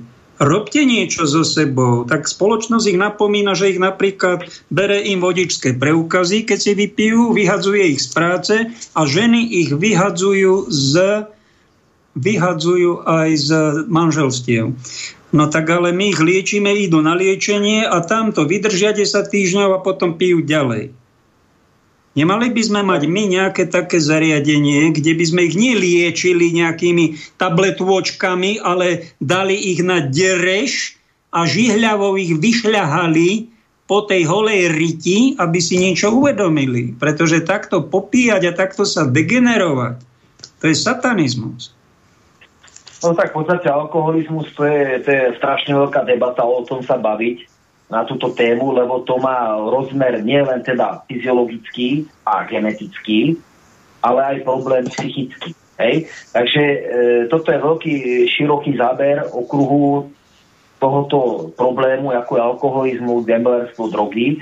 Jak už som to už vymenoval, nebudem sa opakovať. Takže toto je v podstate... Čo tebe dalo sílu? Ty si tiež mal podobný, nie s alkoholom, tuším s niečím iným. Mal si problém, čo tebe dalo tú motiváciu s tým radikálne tou sekerou Jána Krstiteľa prísno seknúť? Lebo toto tak tiež ja to asi požiadne. Verejne do etéru, ja myslím, že už som to myslím, že raz hovoril v svojom rádiu, keď som bol ako host pozvaný. Ja som bol v podstate, alebo môžem povedať som, ale v podstate môžem povedať, že gambler, keď to takto poviem, tak akože úplne najväčšie pokore. Ale ako fyzicky nehrám, nechodím do kasína, ale som, môžem povedať, že vyliečený gambler. Ale nepomohla mi ani nejaká výbohnice, kde som bol, alebo sú praje, nakalalo na mieste, ale mne pomohlo to, sa z toho doslova aj doktori mi sami povedali, že na to liek neexistuje. A my sme tam mali len terapie, nejaké rozhovory, nejaké semináre, písali sme si každý deň denník, píšal som každý týždeň nejaký elaborát, najdôležitejšiu emóciu dňa, najdôležitejšiu myšlienku dňa, v podstate ja som pochopil, že vlastne tam ide o to, aby ja som spoznal sám seba a hľadal chybu sám v sebe. A o to vlastne aj tá celá terapia je. O tom je celé to liečenie, čo som ja pochopil svojim rozumom, svojim mozgom, že nájsť príčinu, že prečo to ja robím. Tak alkoholik musí nájsť sebe príčinu, prečo pije. Gambler musí nájsť sebe príčinu, prečo hrá. A ten, čo bere drogy, musí sebe nájsť príčinu, prečo to robí. Na väčšinu ľudia dochádzajú takým záverom, že buď sú tam teda nejaké tie genetické dispozície, bohužiaľ, že tam podedili, tak som sa hovorí, že tie rodové korene, to už sme tiež spomínali, to znamená nejaké hriechy. Napríklad môj otec bol tiež gambler. Hej? No tak preto som aj ja bol gambler, samozrejme nemusel som byť. Toto dobre, že to spomínaš, lebo to je náročná duchovná práca, toto spracovať, ukončiť tento hriešný sklon z našej genetiky. To není taká sranda. Ja poviem, že to je veľmi ťažká disciplína toto, lebo naozaj človek musí ísť na hlbinu. Na hlbinu musí ísť úplne do korenia, do podstatu a musí hľadať tú odpoveď sám sebe. Prečo to robím? Tak si povie, áno, tak môj otec bol gambler, tak aj ja mám nejakú 50, 60, 30, že budem gambler. Tak som aj ja gambloval som niekoľko rokov, áno, letal som v tom, kopu peňazí som minul, kopu zla sa urobilo v rodine a tak ďalej. Takže samozrejme, títo závislosti všetky sú deštruktívne. Všetky. Hej. Kopu gamblerov stratilo rodiny, prehralo rodiny, deti predali, pomaly prehrali, celú rodinu rozvedených, samovraždy sú. Medzi gamblárami je v podstate najväčší počet sebevražd. Alkoholici to samé. Preto aj my sme vlastne tie liečení, keď ja som bol, tak tam boli sme 6 hodiny do jedného pika. Oni to vôbec nerozlišujú, že iba gambleri sú sami. Vôbec. My sme boli tie liečení 6 dohromady. My sme boli v kruhu, tam nás bolo 25 príklad, áno. Z toho bolo 8 gamblerov, 4 alkoholici a 6 narkomanov. Hej? Príklad som povedal. 20, že vraj je aj závislosť na internete, moderná závislosť, počul si? Všetko tam, my sme všetko bolo jasné, internet, porno pozerané, no to je úplne deštruktívne, to je v podstate likvidačné. Môžem to potvrdiť aj z vlastnej skúsenosti. Jo, toto prosím ťa povedz, lebo pornofilov máme väčšinu chlapov, ktorí sa takto devastujú a ani o tom nevedia, že to je horšie ako byť na kokaine. No je to veľmi nebezpečný hriech, pretože tam si človek povie, že a však na čo ja som ženu nepozrel, však ja som si to pustil a pomohol som si sám. Jak sa hovorí slušne povedané, spáchal som nečistý skutok na sebe. No to je síce pekné z toho fyziologického hľadiska, ale z duchovného hľadiska je to v podstate likvidačné, keď to poviem doslova takto natvrdo, lebo človek si zabíja sám svoju dušu a v podstate koná ťažký hriech. Masturbovať a pozerať porno je ťažký hriech z toho dôvodu, že vlastne ja srdci cudzoložím. Nie fyzicky teda, ale srdci. A v Biblii sa to píše. To nie asi nehovorí teraz vlastnej hlavy, ale že mi pomáha tu aj Biblia, kde sa to píše, že aj keď človek fyzicky nejde do bordelu a nepodvede svoju ženu, ale doma si pustí mobil, alebo notebook, alebo tablet, alebo počítač a pustí si to porno a pomôže si a robí to takto pravidelné, tak by si mal ten človek uvedomiť, že koná ťažký smrteľný hriech, doslova, poviem to takto tvrdo, lebo on cudzoloží v srdci. A potom ešte tam je ďalší problém, a to mi dajú všetci chlapí, možno aj zapravdu tí, čo to robia, tí, čo to teraz počúvajú, že potom aj ten chlap, keď to takto často robí, tak zrazu on zistí, že on vlastne ani už nemá chuť na sex, poviem to takto slušne, alebo poviem to ešte slušnejšie, že on už nemá ani chuť na milovanie vlastnou ženou. Pretože pre neho je lákavejšie a atraktívnejšie si pustiť to porno a urobiť si to sám a potom už nemá chuť na tú svoju ženu. No čo z toho vzniká? Keď ten chlap prestane spávať alebo milovať sa so svojou ženou, no tak čo potom môže nastať? Čo sa môže stať tej rodine? Môže tá žena si nájde milenca. Nájde si iného chlapa. A jak sa hovorí, ruka ruku meje. Ten hriech sa násobí a robí ďalšie zlo. Ďalšie zlo a zlo plodí zlo. Takže tá zloba, nervozita, hádky, agresivita, nervozita, to je najstrašnejšie. Ten chlap prestane sa tú ženu milovať a tá žena čo začne robiť? No tak buď bude plakať, buď zbožná žena, keď je, tak sa začne modliť a proste sa z nej stane taká, poviem to tak škaredo, krivitná, chladne, hej, a v podstate už nebude ani na chlapa, ani... Po prípade ešte sa môže s nej stať aj lesba, aj to sa môže stať, aj to sa už aj stávalo. Aj sa stáva v mnoho manželstvách, že žena už mnohokrát sklamaná chlapami, sa úplne pretočí v svojej hlave, preorientuje sa a stane sa z nej lesba a začne čiť do ženou. A takto to aj mnoho prípadov, aj chlapských prípadov. Chlap mnohokrát sklamaný zo žien sa normálne preorientuje a zrazu sa z neho stane bisexuál. Nie gej, ale bisexuál. Úplne ten hriech potom, keď ho nevyháňame, necháme ho v sebe, on pracuje a rozkladá najprv náš charakter a potom to ide aj s tými, čo žijú, že nie sú spokojní a nie je to dobré. Ale ja len Balko hovorím vlastne skúsenosti, pretože nebudem samozrejme citovať, nebudem hovoriť, ale mne sa to fakt aj potvrdilo už mnohokrát v živote, že mnoho ľudí mi to aj potvrdilo, čo som v živote stretol. Napríklad nedávno som cestoval na Slovensku, vlakom, a stretol som sprevútičku, ktorá mi to sama od seba povedala. Ja som lesba, vy ste to pochopili. A ja hovorím, a prečo? Ona, že ja už som sa veľa sklamala v chlapoch. A úplne mi to potvrdila túto teóriu, ktorú hovorím, že to sa deje. To manželstvo. Tým manžel tak, že mnoho žien sa stane lesby, a z mnoho chlapov sa stanú nie, že gejovia, alebo gej už od narodenia už je daný gej. Hej? No už od mladosti čistí, od puberty, tak to sú takoví tí čistí ryzy gejovia. Ja proti samozrejme nič nemám, alebo to je v podstate nejaká určitá porucha. Hej? Takže človek by mal takýchto ľudí nemal odsudzovať a ja chcem iba ešte povedať to, že ja neodsudzujem ani lesby, ani gejov, ale nemôžem chváliť to, alebo môžem povedať takto verejne do éteru, že ja tých ľudí neodsudzujem, ja ich príjmam a myslím si, že Boh ich tiež určite miluje, aj takýchto ľudí, ale nemôžem schváliť to ako otec rodiny, keby mi povedala pani, no ale ja budem vychovávať deti, no tak samozrejme, alebo že chlap si chcú adoptovať gejovia deti. Tak ja si poviem, áno, tak možno budú žiť nejaké láske, nejaké harmonii, lebo možno vy sa hádať nebudete, ale to dieťa už bude zvrátené a už bude mať veľkú tendenciu, že aj z neho bude gej alebo lesba. A on mi povedal, no a čo to není zle? No není to zle, ale keď si zase povieme natvrdo, že keby to takto bolo u všetkých ľudí, no tak v podstate my ako civilizácia hýmeme. Lebo všetci by boli geovia, chlapi by boli chlapami, ženy by boli so ženami, alebo by tam bolo ešte iné zvrátenosti, alebo iné fílie. A potom to by bolo úplne zdegenerované všetko, hej, v podstate zle. Takže samozrejme, ja si myslím, že vždycky deti majú vychovávať iba otec a žena. Muž a žena. Muž a muž nemôže vychovávať. Áno, môže ho vychovať, ja nehovorím. Môže ho vychovať dobre, môže ho vychovať pekne. Ale ten vzor, taký ten normálny od prírody daný, je muž a žena. Veď aj Boh stvoril muža a ženu. Boh nestvoril muža a muža. Muž nemôže splodiť mužom dieťa, ani žena nemôže zo ženu splodiť dieťa. To už je proste dané, to je tak proste dané od Boha. To není ideál, ale musíme prijať aj to, že neraz matka s dcerou vychovávajú, je rozvedená tá dcera, jedno, dve deti a je tam veľmi veľa tej ženskej energie, a nerobí to potom dobre na výchovu. Tí chlapci sú potom rozmaznaní a potom sú aj rozdrapení a nevedia sa nájsť, oženšteli a sú ako malé decka a už majú 40 rokov a také, nerobí to dobre tu. Toto, čo hovoríme, to je zdravý chlapský prvok, ktorý nám tu chýba v rodinách, ktorý nám chýba aj v spoločnosti, aj v cirkvách. Že pomaly toto už ani pastieri už nebránia svoje stádo a povedia im, ako sme počuli, že však sa bránte sami. Bránte sa sami, milí veriaci. A oni sa čo? Oni sa usmievajú na tom, ako to ide dolu vodou, ako ľudí ubúda v kostole, ako sa im obližuje vakcínou napríklad, alebo pošliapávaním práv. To je také, čo, ako keby to bol posmech už zviery.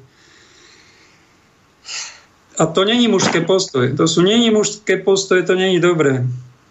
Ja som dokonca, môžem povedať smelo, 100% presvedčený o tom, že na to, aby sa rodili zdravé jedince a zdravá civilizácia, aby sme boli, tak ten muž a žena sú 100% nepostradateľní, pretože muž a žena je veľmi dôležitý prvok o výchove každého človeka, mňa, teba a každého normálneho človeka, aby tá civilizácia, ja myslím, teraz obecne, aby sme prežili. Pretože toto už je všetko potom zvrátené. Ostatné všetko už je zvrátené. To môžem povedať takto na to. Badám to aj v cirkvi, takých protestantských typoch, tam len ten mužskú, vzývanie Boha mužského, len Otca Ježiša. A potom my máme druhý extrém v cirkvi, len to mariánske, drvíme ružence, 4 ružence, nanúcujeme to potom inými. Sme nejaký veľmi zmaterinštení, zoženštení a tak ideál aj v kresťanstve je ctiť si nebeského Otca, ale aj nebeskú matku.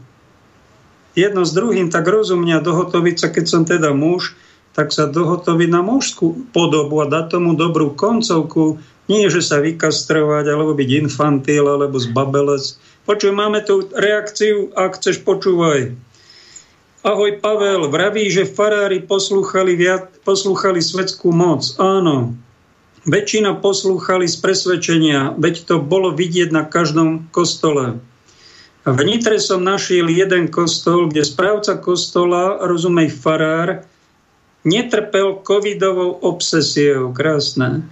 Do 3 kostolov mi zakázali vstup a dokonca aj niekde kontrolovali covid preukazy. Takže mnohí boli zvedení, či už vedome alebo riadenou kognitívnou disonanciou. To je kognitívna disonancia. Vieš, čo je to? Teraz mi nepríde. Neschopnosť, tuším, uvedomiť si svoje chyby. To je nejaká diagnóza už psychiatrická. Ešte k listu sa vrátim. Ešte k odpadávaniu od katolíckej cirkvi. Nedávno som sa nad týmto odpadlíkmi od katolíckej cirkvi zamýšľal. Prišla mi myšlienka, že odísť z pôvodnej cirkvi, ako keby som hneď utekal z manželstva, keď sa mi na manželke niečo nepáči. Odchod nie je riešenie. Ďakujem za reláciu, veľa Božieho požehnania, s pozdravom, Richard. Tam si ešte, bratu. Ale to tam čo si... koná. Áno, veď hovorím, že o hodnote človeka nerozhoduje to, čo pozná, ale to, čo koná. Veď aj v Biblii sa píše, že poznáme ich po ovoci. Každého človeka poznáme nie podľa rečičiek a podľa drvených otčenášov a zdravacov a ružencov, To je málo. Človek nestačí v živote sa len modliť. Ale človek to modlenie musí pretaviť aj do toho normálneho života, že byť normálny. Hej? A nie len byť fanatik a modliť sa a rúžence a toto. Ja rúženec sa sám modlím už 2 roky. Ale musí mať aj taký zdravý, normálny rozum selský, ak sa hovorí, a nebyť zdegenerovaný a nie sa len modliť a zdravá si a doma neviem fungovať ako muž, neviem fungovať ako rodič, neviem fungovať normálne v živote, lebo som úplne zmagorený, sfanatizovaný a neviem normálne žiť normálnu, prítomnú realitu. Lebo mnohí ľudia sú zmagorení, sfanatizovaní a v podstate sú úplne mimo misu, jak sa povie. Takto, tento natvrdo, hej. Takže, jak sa hovorí, poznáme ich po ovoci, takže nestačí len múdro, pekne sa modliť, je dobre sa modliť, ale treba aj žiť, byť aj láskavý, vedieť sa aj usmiať, mať aj trošku nejakú sebareflexiu, hej, nejakú hodnotu, aj byť taký, no, aj mať dobré slovo. A nie len kričať na deti a ja sa idem modliť a poj sa aj ty modliť se mnou a ten človek to v podstate hovorí v zlobe. Hovorí to zlým tónom, hej. Takže toto si treba tiež uvedomiť a stále má takú sebakritiku, takú zdravú. Ja nehovorím, aby sa človek len stále kritizoval. Takú zdravú, z úsmevom na tvári a povedať si, urobil som chybu teraz, dobre, omlúvam sa a idem ďalej, z úsmevom na tvárom, hej. No blahoželám ti s úsmevom, veru tak, lebo reakcie byť zadubený, nepriznať si chybu, alebo zatlkať, alebo potom obviňovať druhých, alebo keď otec povie deťom, a však bránte sa vy sami, keď vám chce nejaký mafián ublížiť. No tak to sú degeneratívne prejavy potratenia našej mužskej identity, aj pastierskej. Ľuďom sa hovorí, že nepriznanie si hriechu je neprekonateľnou prekážkou k odpusteniu. Nepriznať si hriechu. Dobre hovoríš. Takže tak to je. A ja to vám aj sám za sebe na živote. Ja keď si sám nepriznám hriech, že som zmagorený, zdeformovaný a myslím si, že som v pohode, no tak nie som v pohode. Hej? A toto treba pestovať v sebe. Takú zdravú sebareflexiu, taký zdravý ten selský, ak sa hovorí tu v Čechách, zdravý selský rozum používať a nebyť zmagorený, zdeformovaný a fanatizovaný, ale žiť prítomnú realitu. Vnímal okolo seba ľudí, ich bolest, ich trápenia, vedel tých ľudí aj napomenúť, ale v láske ich napomenúť. No počúvaj Andreju, ktorá nachytala na hruškách samotný Vatikán. Píše, ako môže jeden človek, ako je pápež František, napísať, že ochraňujme rodiny, dôstojnú prácu a neviem čo ešte, a pritom vyhodí svojich spolupracovníkov a ochrancov, 3 švajčiarskych gardistov, mladých chlapcov, ktorí nechcú byť zavakcinovaní a odmietajú túto hru na Green Pass. A najdlhšie ten Green Pass bol, či najskôr bol tento Green Pass zavedený, ešte stále je práve vo Vatikáne. To bol prvý štát na svete, ktorý prijal túto hru na COVID Pass a na pandémiu. Nie je to schizofrenické, sa Andrea. A ja tak doplním ešte. Keď je tu pandémia, milí páni biskupy, milý pápež František, a zavreli ste kostoly, keď ste boli uprostred pandémie v septembri na návšteve Slovenska, všetci museli mať rúšky, lebo to bola strašidelná pandémia, ale pápež František rúšku nemal. A biskupy okolo neho, na začiatku asi polovica ich rúšky mali, ale posledná omša už nemal z biskupov rúšky nikto, ale veriaci rúšky mať museli, pretože to bola strašidelná pandémia a biskupy nám sami ukázali, že to je len hra na pandémiu. Tak toto je to ohlasovanie Krista, toto je to napomenutie tých, čo tú pandémiu vytvorili a rehocú sa z nás. Sa pýtam, čo ty na to, ako kresťan katolík? Tak, Pálko, toto je veľmi ťažká, ako v podstate, jak by som to povedal, na to nejak tak múdro odpovedať, lebo ja vo Vatikáne nežijem, pápeža Františka osobne nepoznám, neviem, aké boli dôvody, lebo predpokladám, že má nejakých poradcov, nejaký tím okolo seba, hej? Nejakých ľudí, ktorí mu radia. Ja osobne proti pápežovi Františkovi nič nemám. Mám ho úcte, rešpektujem ho ako pápeža, ale nežijem tam. Som tam, nevidím to, nemám informácie z prvej ruky. Takže nemôžem posúdiť. Môžem povedať svoj názor. Či to je dobre, či to ja neviem. Všetko ukáže čas a čas všetko odhalí a ukáže. Pápež František... to ako po 600 rokoch budeme riešiť Jana Husa, potom čo sme ho pálili, tak my pandémiu budeme riešiť za 50 rokov a budeme sa k tomu vyjadrovať, však sa k tomu vyjadrime. Však to není normálne, aby ľudia boli klamaní, že tu je pandémia a pokutovaní, že majú rúšky a biskupy si rúšky dajú dolu a žiadna pokuta im nehrozí. A oni nám tvrdia, že zachovávajte všetky opatrenia. Však to je pokrytectvo, prepáčte. Normálny chlap takto zareaguje. Všetci kňazi by takto mali zareagovať. To vy nám dávate takýto príklad, otcovia biskupy? To si vás máme za toto vážiť? A vy nariadujete ľuďom veriacim vakcíny a klamať ich máme všetci, že vakcíny to všetko vyriešia, tu žiadne lieky nie sú. Čo to my robíme kolektívne? Nešalieme tu, nepotratili, neapostatujeme my tu kolektívne? Také otázky si dá normálny dospelý muž? Ja tuto prečítam takú zaujímavú vec. Víte, aký je rozdiel medzi očkovaným a neočkovaným? A teraz budem pokračovať. Mohou oba dostať COVID? Áno. Mohou oba prenášať COVID? Áno. Mohol oba skončiť na intenzívnej péče? Áno. Mohol mať oba závažné reakcie na COVID? Áno. Mohol oba zemřiť na COVID? Áno. Jaký je tedy rozdiel? A teraz ideme hovoriť. Očkovanému jeho imunitní systém oslabuje. Proto sme už ve štvrtej dávce. Očkovanému významné prosté riziko, že jeho DNA bude zmenená ve prospech rakoviny a skrácení života. Očkovanému hrozí vedlejší účinky z vakcíny. Neočkovanému jeho imunitní systém posiluje. Neočkovanému sa jeho DNA stále opravuje. Neočkovanému nehrozí vedlejšie účinky. Neočkovanému hrozí smrť. Jako očkovanému, pokud je jeho zdravotní stav vážný. Vážme,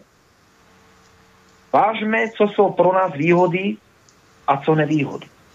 Hej? A toto si má každý vážiť sám sebe. Ja si myslím, že nepopieram, že COVID je, určite je, ja už som ho mal sám dvakrát. Hej? Ale aj napriek tomu sa nedám očkovať, ani moje deti sme nedali očkovať, ani ich nedáme očkovať, ani moja žena sa nedala očkovať, ani moja mama na Slovensku, ani môj brat, ani mojich x ďalších stovky a tisíce ďalších ľudí, čo sú poznám v svojom okolí. Takže ja mám na to svoj názor. Ja si myslím, že je to biznis, obrovský farmaceutický biznis, brutálnych rozmerov.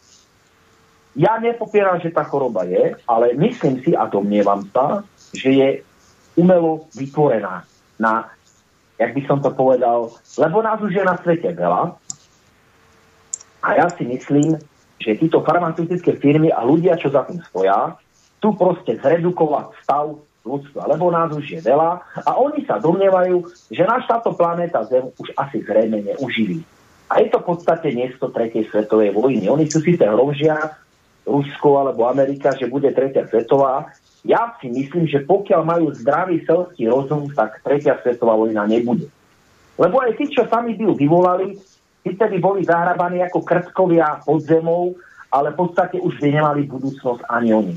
Lebo Zem by bola tak zamorená a tak zdevastovaná a zničená a taká radioaktivita by tu bola, že by tu 10 000, možno tisíce rokov nič nevyrástlo, nedalo by sa nič vypestovať, moria by boli otravené, všetky ryby pokapané, všetko zverstvo vymreté, všetko vtáctvo vymreté, kopu baktérií vymretí. V podstate Zem by sa 3. jadrovou svetovou vojnou stala doslova a do písmena neobyvateľnou na niekoľko, dovolím si tvrdiť, minimálne stovky rokov. Hej. Takže v podstate títo ľudia, verím tomu, už pán Putin, alebo pán Biden, alebo títo prezidenti, verím, že majú ten zdravý selský rozum, že tá vojna 3. svetová nebude. Ale robia to trošku inou formou, títo, ja nehovorím, že to robí Putin alebo Biden, to by som si nedovolil povedať, to ani netvrdím. Ja len hovorím, že sú určití ľudia na Zemi, ktorí si myslia, že nás je veľa a snažia sa to urobiť takouto akože v podstate humánnym spôsobom, že miesto vojny, aby sme si teda nezničili tú zem, no tak to vypustíme nejaké baktérie a zredukujeme ten počet, lebo nás už je 7 miliard. No tak ale nech nám to povedia priamo, nech nás tu neklamú. Čo si na to, pomyslíš? Takýto postoj mám podobne aj ja. A v mnohom, čo hovoríš, skoro nič by som nepovedal, máme ich mnohí, len nás nazvú niektorí kolegovia, čo chodia do kostola a sú verní katolíci, že keď my o Putinovi povieme niečo pozitívne, alebo že tú vojnu vyprovokovala Amerika a je to futrované niekým iným rozoštvaté, tak my sme ochránci tohto krvilačného tyrana z Ruska, tohoto Putina. A keď sme neboli na vakcínu, tak my sme nezodpovední dezoláti. Čo si o tomto má normálny človek mysleť? Však aj nepracuje v týchto našich kolegoch, kresťanoch, ten čert, ktorým sú oni už napustení, ale kvalitne? Tak ja som potom presvedčený, dokonca asi môžem, je to môj ale vlastný názor, ja si myslím určite, že v podstate pán Putin určite není žiadny krvilačný vrah a nemyslím si to o žiadnom nejakom politickom v podstate prezidentovi alebo nejakom, samozrejme boli nejakí, samozrejme ako je Hussein a boli tam takéto figurky, ktoré boli naozaj, lebo Adolf Hitler samozrejme z minulosti Tito už známe osobnosti, ktoré v podstate, ale negatívnom slova zmysle známe, vykonali kopu zla a genocídy a koncentráky, čo je dokázané. Pána Putina nechcem hodnotiť, ja myslím, že on má rozum, myslím si, že má aj selský rozum a myslím si, že sú tam možno ešte také dôvody, prečo toto všetko vzniklo, čo vzniklo, že o tom títo informácie nemáš ani ty, ani ja. Keď už síce niečo do priestoru sa pustilo. Ešte chcem povedať, že nie som fanúšik pána Putina, ale nie som fanúšik nikoho. Ja som fanúšik pravdy. Ja hľadám v živote pravdu. A neriešim pána Putina, neriešim Bidena, ja riešim svoj život konkrétne, ktorý žijem, ale myslím si, že pán Putin rozum má. Myslím si, že ho má aj pán Biden, aj títo hráči veľkí, ktorí ako je Macron a proste Nemecko a títo, a Čína samozrejme, čínsky prezident. Ja si myslím, že to sú veľmi múdri ľudia všetci a inteligentní a vedia sami, že tretia svetová vojna by bola v podstate likvidačná nielen pre nich samotných, ale aj pre ich deti a pre celú civilizáciu. Takže ja si myslím a som presvedčený, že tretia svetová vojna nebude. Som o tom presvedčený, lebo mi to tak hovorí rozum, môj celský, že... No tak ale František povedal pred 5 rokmi, tuším, že tretia svetová už prebiehala, ne tak po častiach vedená. No ale zabudol nám povedať, kde je velín, kto velí tejto tretej svetovej vojne a proti čomu sa bojuje. Že sú to tí veľmi bohatí, ktorí chcú byť ešte viacej bohačí a ozbíjať tých chudobnejších, chcú všetko sprivatizovať, chcú nás tu zredukovať, chcú nás otročiť, no a idú na to takto sofistikovane. Tak pravda, tí bohatí by si mali uvedomiť, tuto im trošku postráda taká múdrosť. Myslím si, že mnohým boháčom postráda taká jedna veľká múdrosť. A to je úplne jednoduchá múdrosť. Primitívna v podstate. Keď to poviem tak škaredo. Primitívna. Že do hrobu si nič nezoberieme. Holí sme sa narodili a holí zomreme. Čo sa píše v Biblii? Čo hovorí Boh? Nezromažujte si poklady na zemi, ale v nebi. A prečo to hovorí Boh? Aby sme si nezromažovali poklady na zemi. No prečo? Lebo v duchovnom svete tí pozemské veci nemajú žiadnu hodnotu. Žiadnu nulovú, tam je nulita. Nulita. Takže samozrejme môžu to podediť tých detí, nejakých potomkovia, ale to im neprinesie tiež šťastie v živote. Lebo tí deti to dostanú všetko na zlatom podnose a tí deti nebudú mať v podstate motiváciu nič v živote sami dokázať a v podstate tie peniaze, zjedené tie miliardy, milióny, 100 milióny, v podstate tí deti zabijú. Tí rodičia ich vlastne zabijú, lebo ich zoberú nejakú kreativitu, nejaké ciele, lebo si povedal, a čo ja sa budem snažiť, čak ja mám 100 miliónov na účte, ja to kašľam, no čo budem robiť? Tak budeme točiť si tiktoky a budeme chodiť na výlety a budeme si kupovať kabelky a hodinky a mobily a tí v podstate ale ľudia budú prázdni. Prázdni budú, čo budú tvoriť, komu budú pomáhať v živote? Budú úplne zdeformovaní, zmagorení, rozmazlení, v živote nič nedokážu, lebo si povedal, a čo ja sa budem snažiť? Na čo budem študovať? Na čo mi je maturita? Na čo mi je vysoká škola? Však ja si všetkých kúpim, všetci budú okolo mňa skákať, všetci ma budú obsluhovať, všetci sa mi budú pozlisovať, všetci mi budú proste pýtať, alebo jak sa hovorí, mazať metko len huby, hej, petulizači, jak sa hovorí. A to čo by potom, jaká by to bola spoločnosť takýchto ľudí, hej, takýchto. V podstate to je tiež zvrátené, hej, toto svojím spôsobom. Bohatstvo, hej, v takomto veľkom množstve. Pokiaľ je človek bohatý a pomáha svojim ľuďom,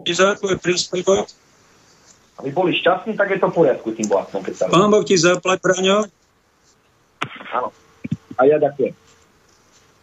Že som sa mohol... Drž sa, Majsa. A te pán žehná. Aj tebe, aj svojim poslucháčom.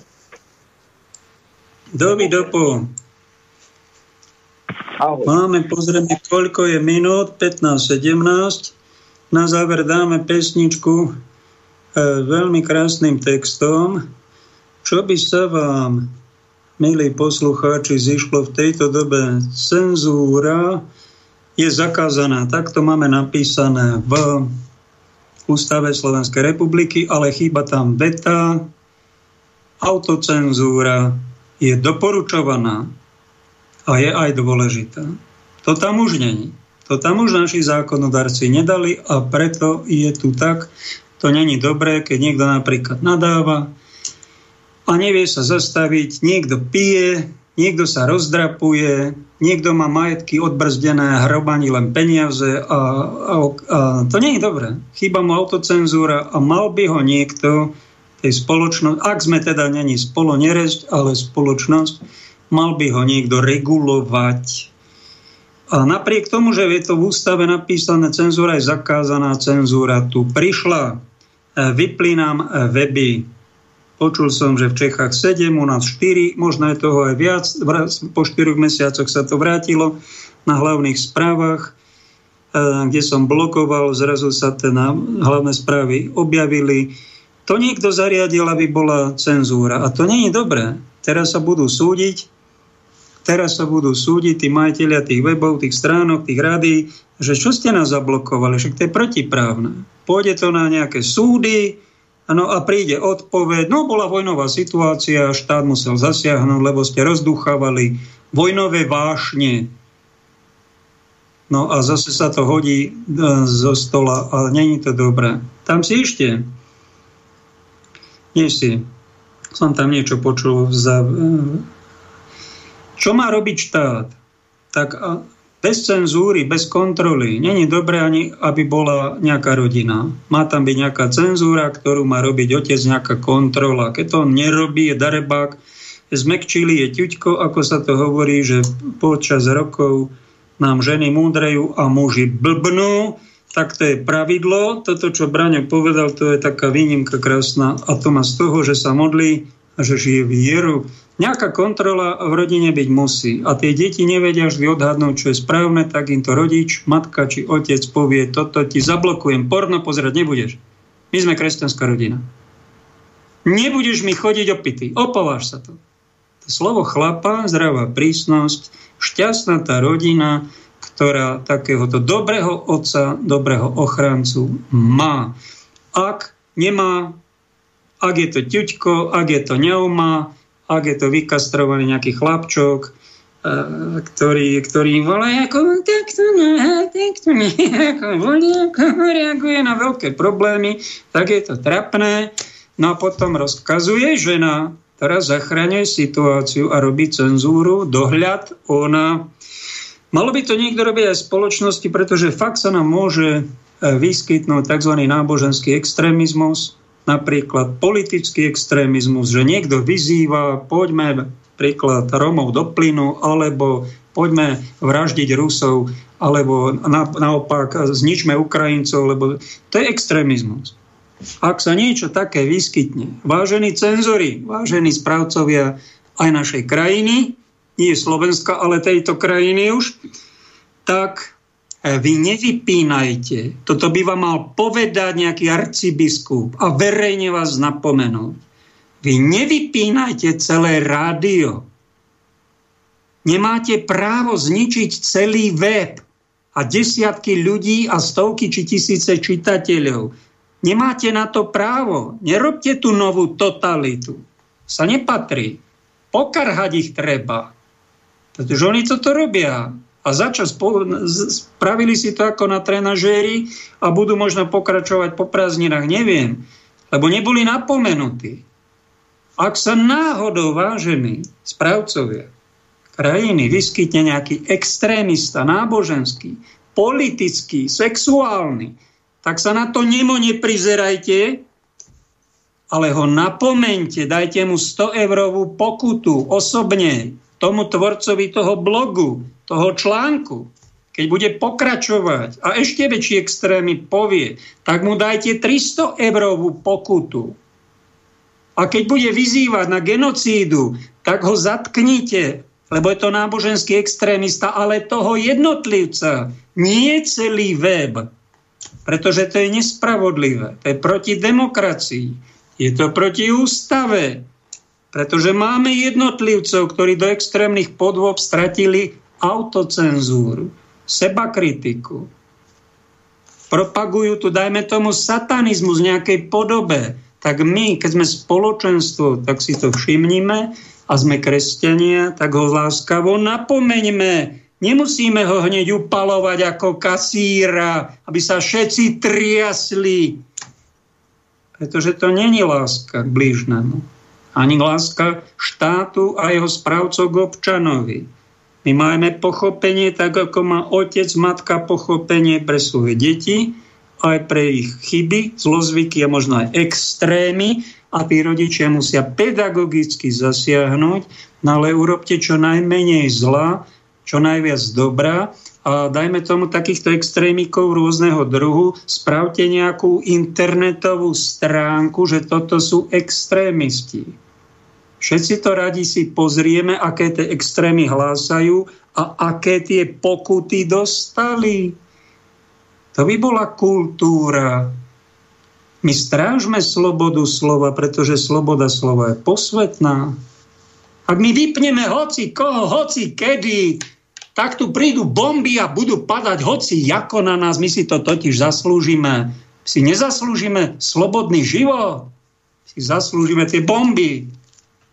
Ale prečo? Lebo robíme hriech a nerobíme pokánie. A robiť cenzúru bez lásky, to je hriech. Ťažký hriech v tejto dobe. Sloboda slova je posvetná, tak si ju vážme. Takže to je bieda, keď niekoho zničíme, zrušíme, upálime. To už nerobme. Pekne ďakujeme Andrejovi, Petrovi, Magdaléne, Helene, Jozefovi, Bohušovi, Richardovi, Alene, Milovi, Mirovi, Martinovi, za podporu toho, čo tu rozprávam, aj aktivít, ktoré mám tu vo Vysokých Tatrách. Ak chcete, v čom konkrétne robím, príďte ma navštíviť. Číslo účtu aj kontakt máte na umeniežitie.eu. Ďakujem za podporu aj za to, že budete patriť medzi tých, ktorí majú autocenzúru. Pekný zvyšok dňa.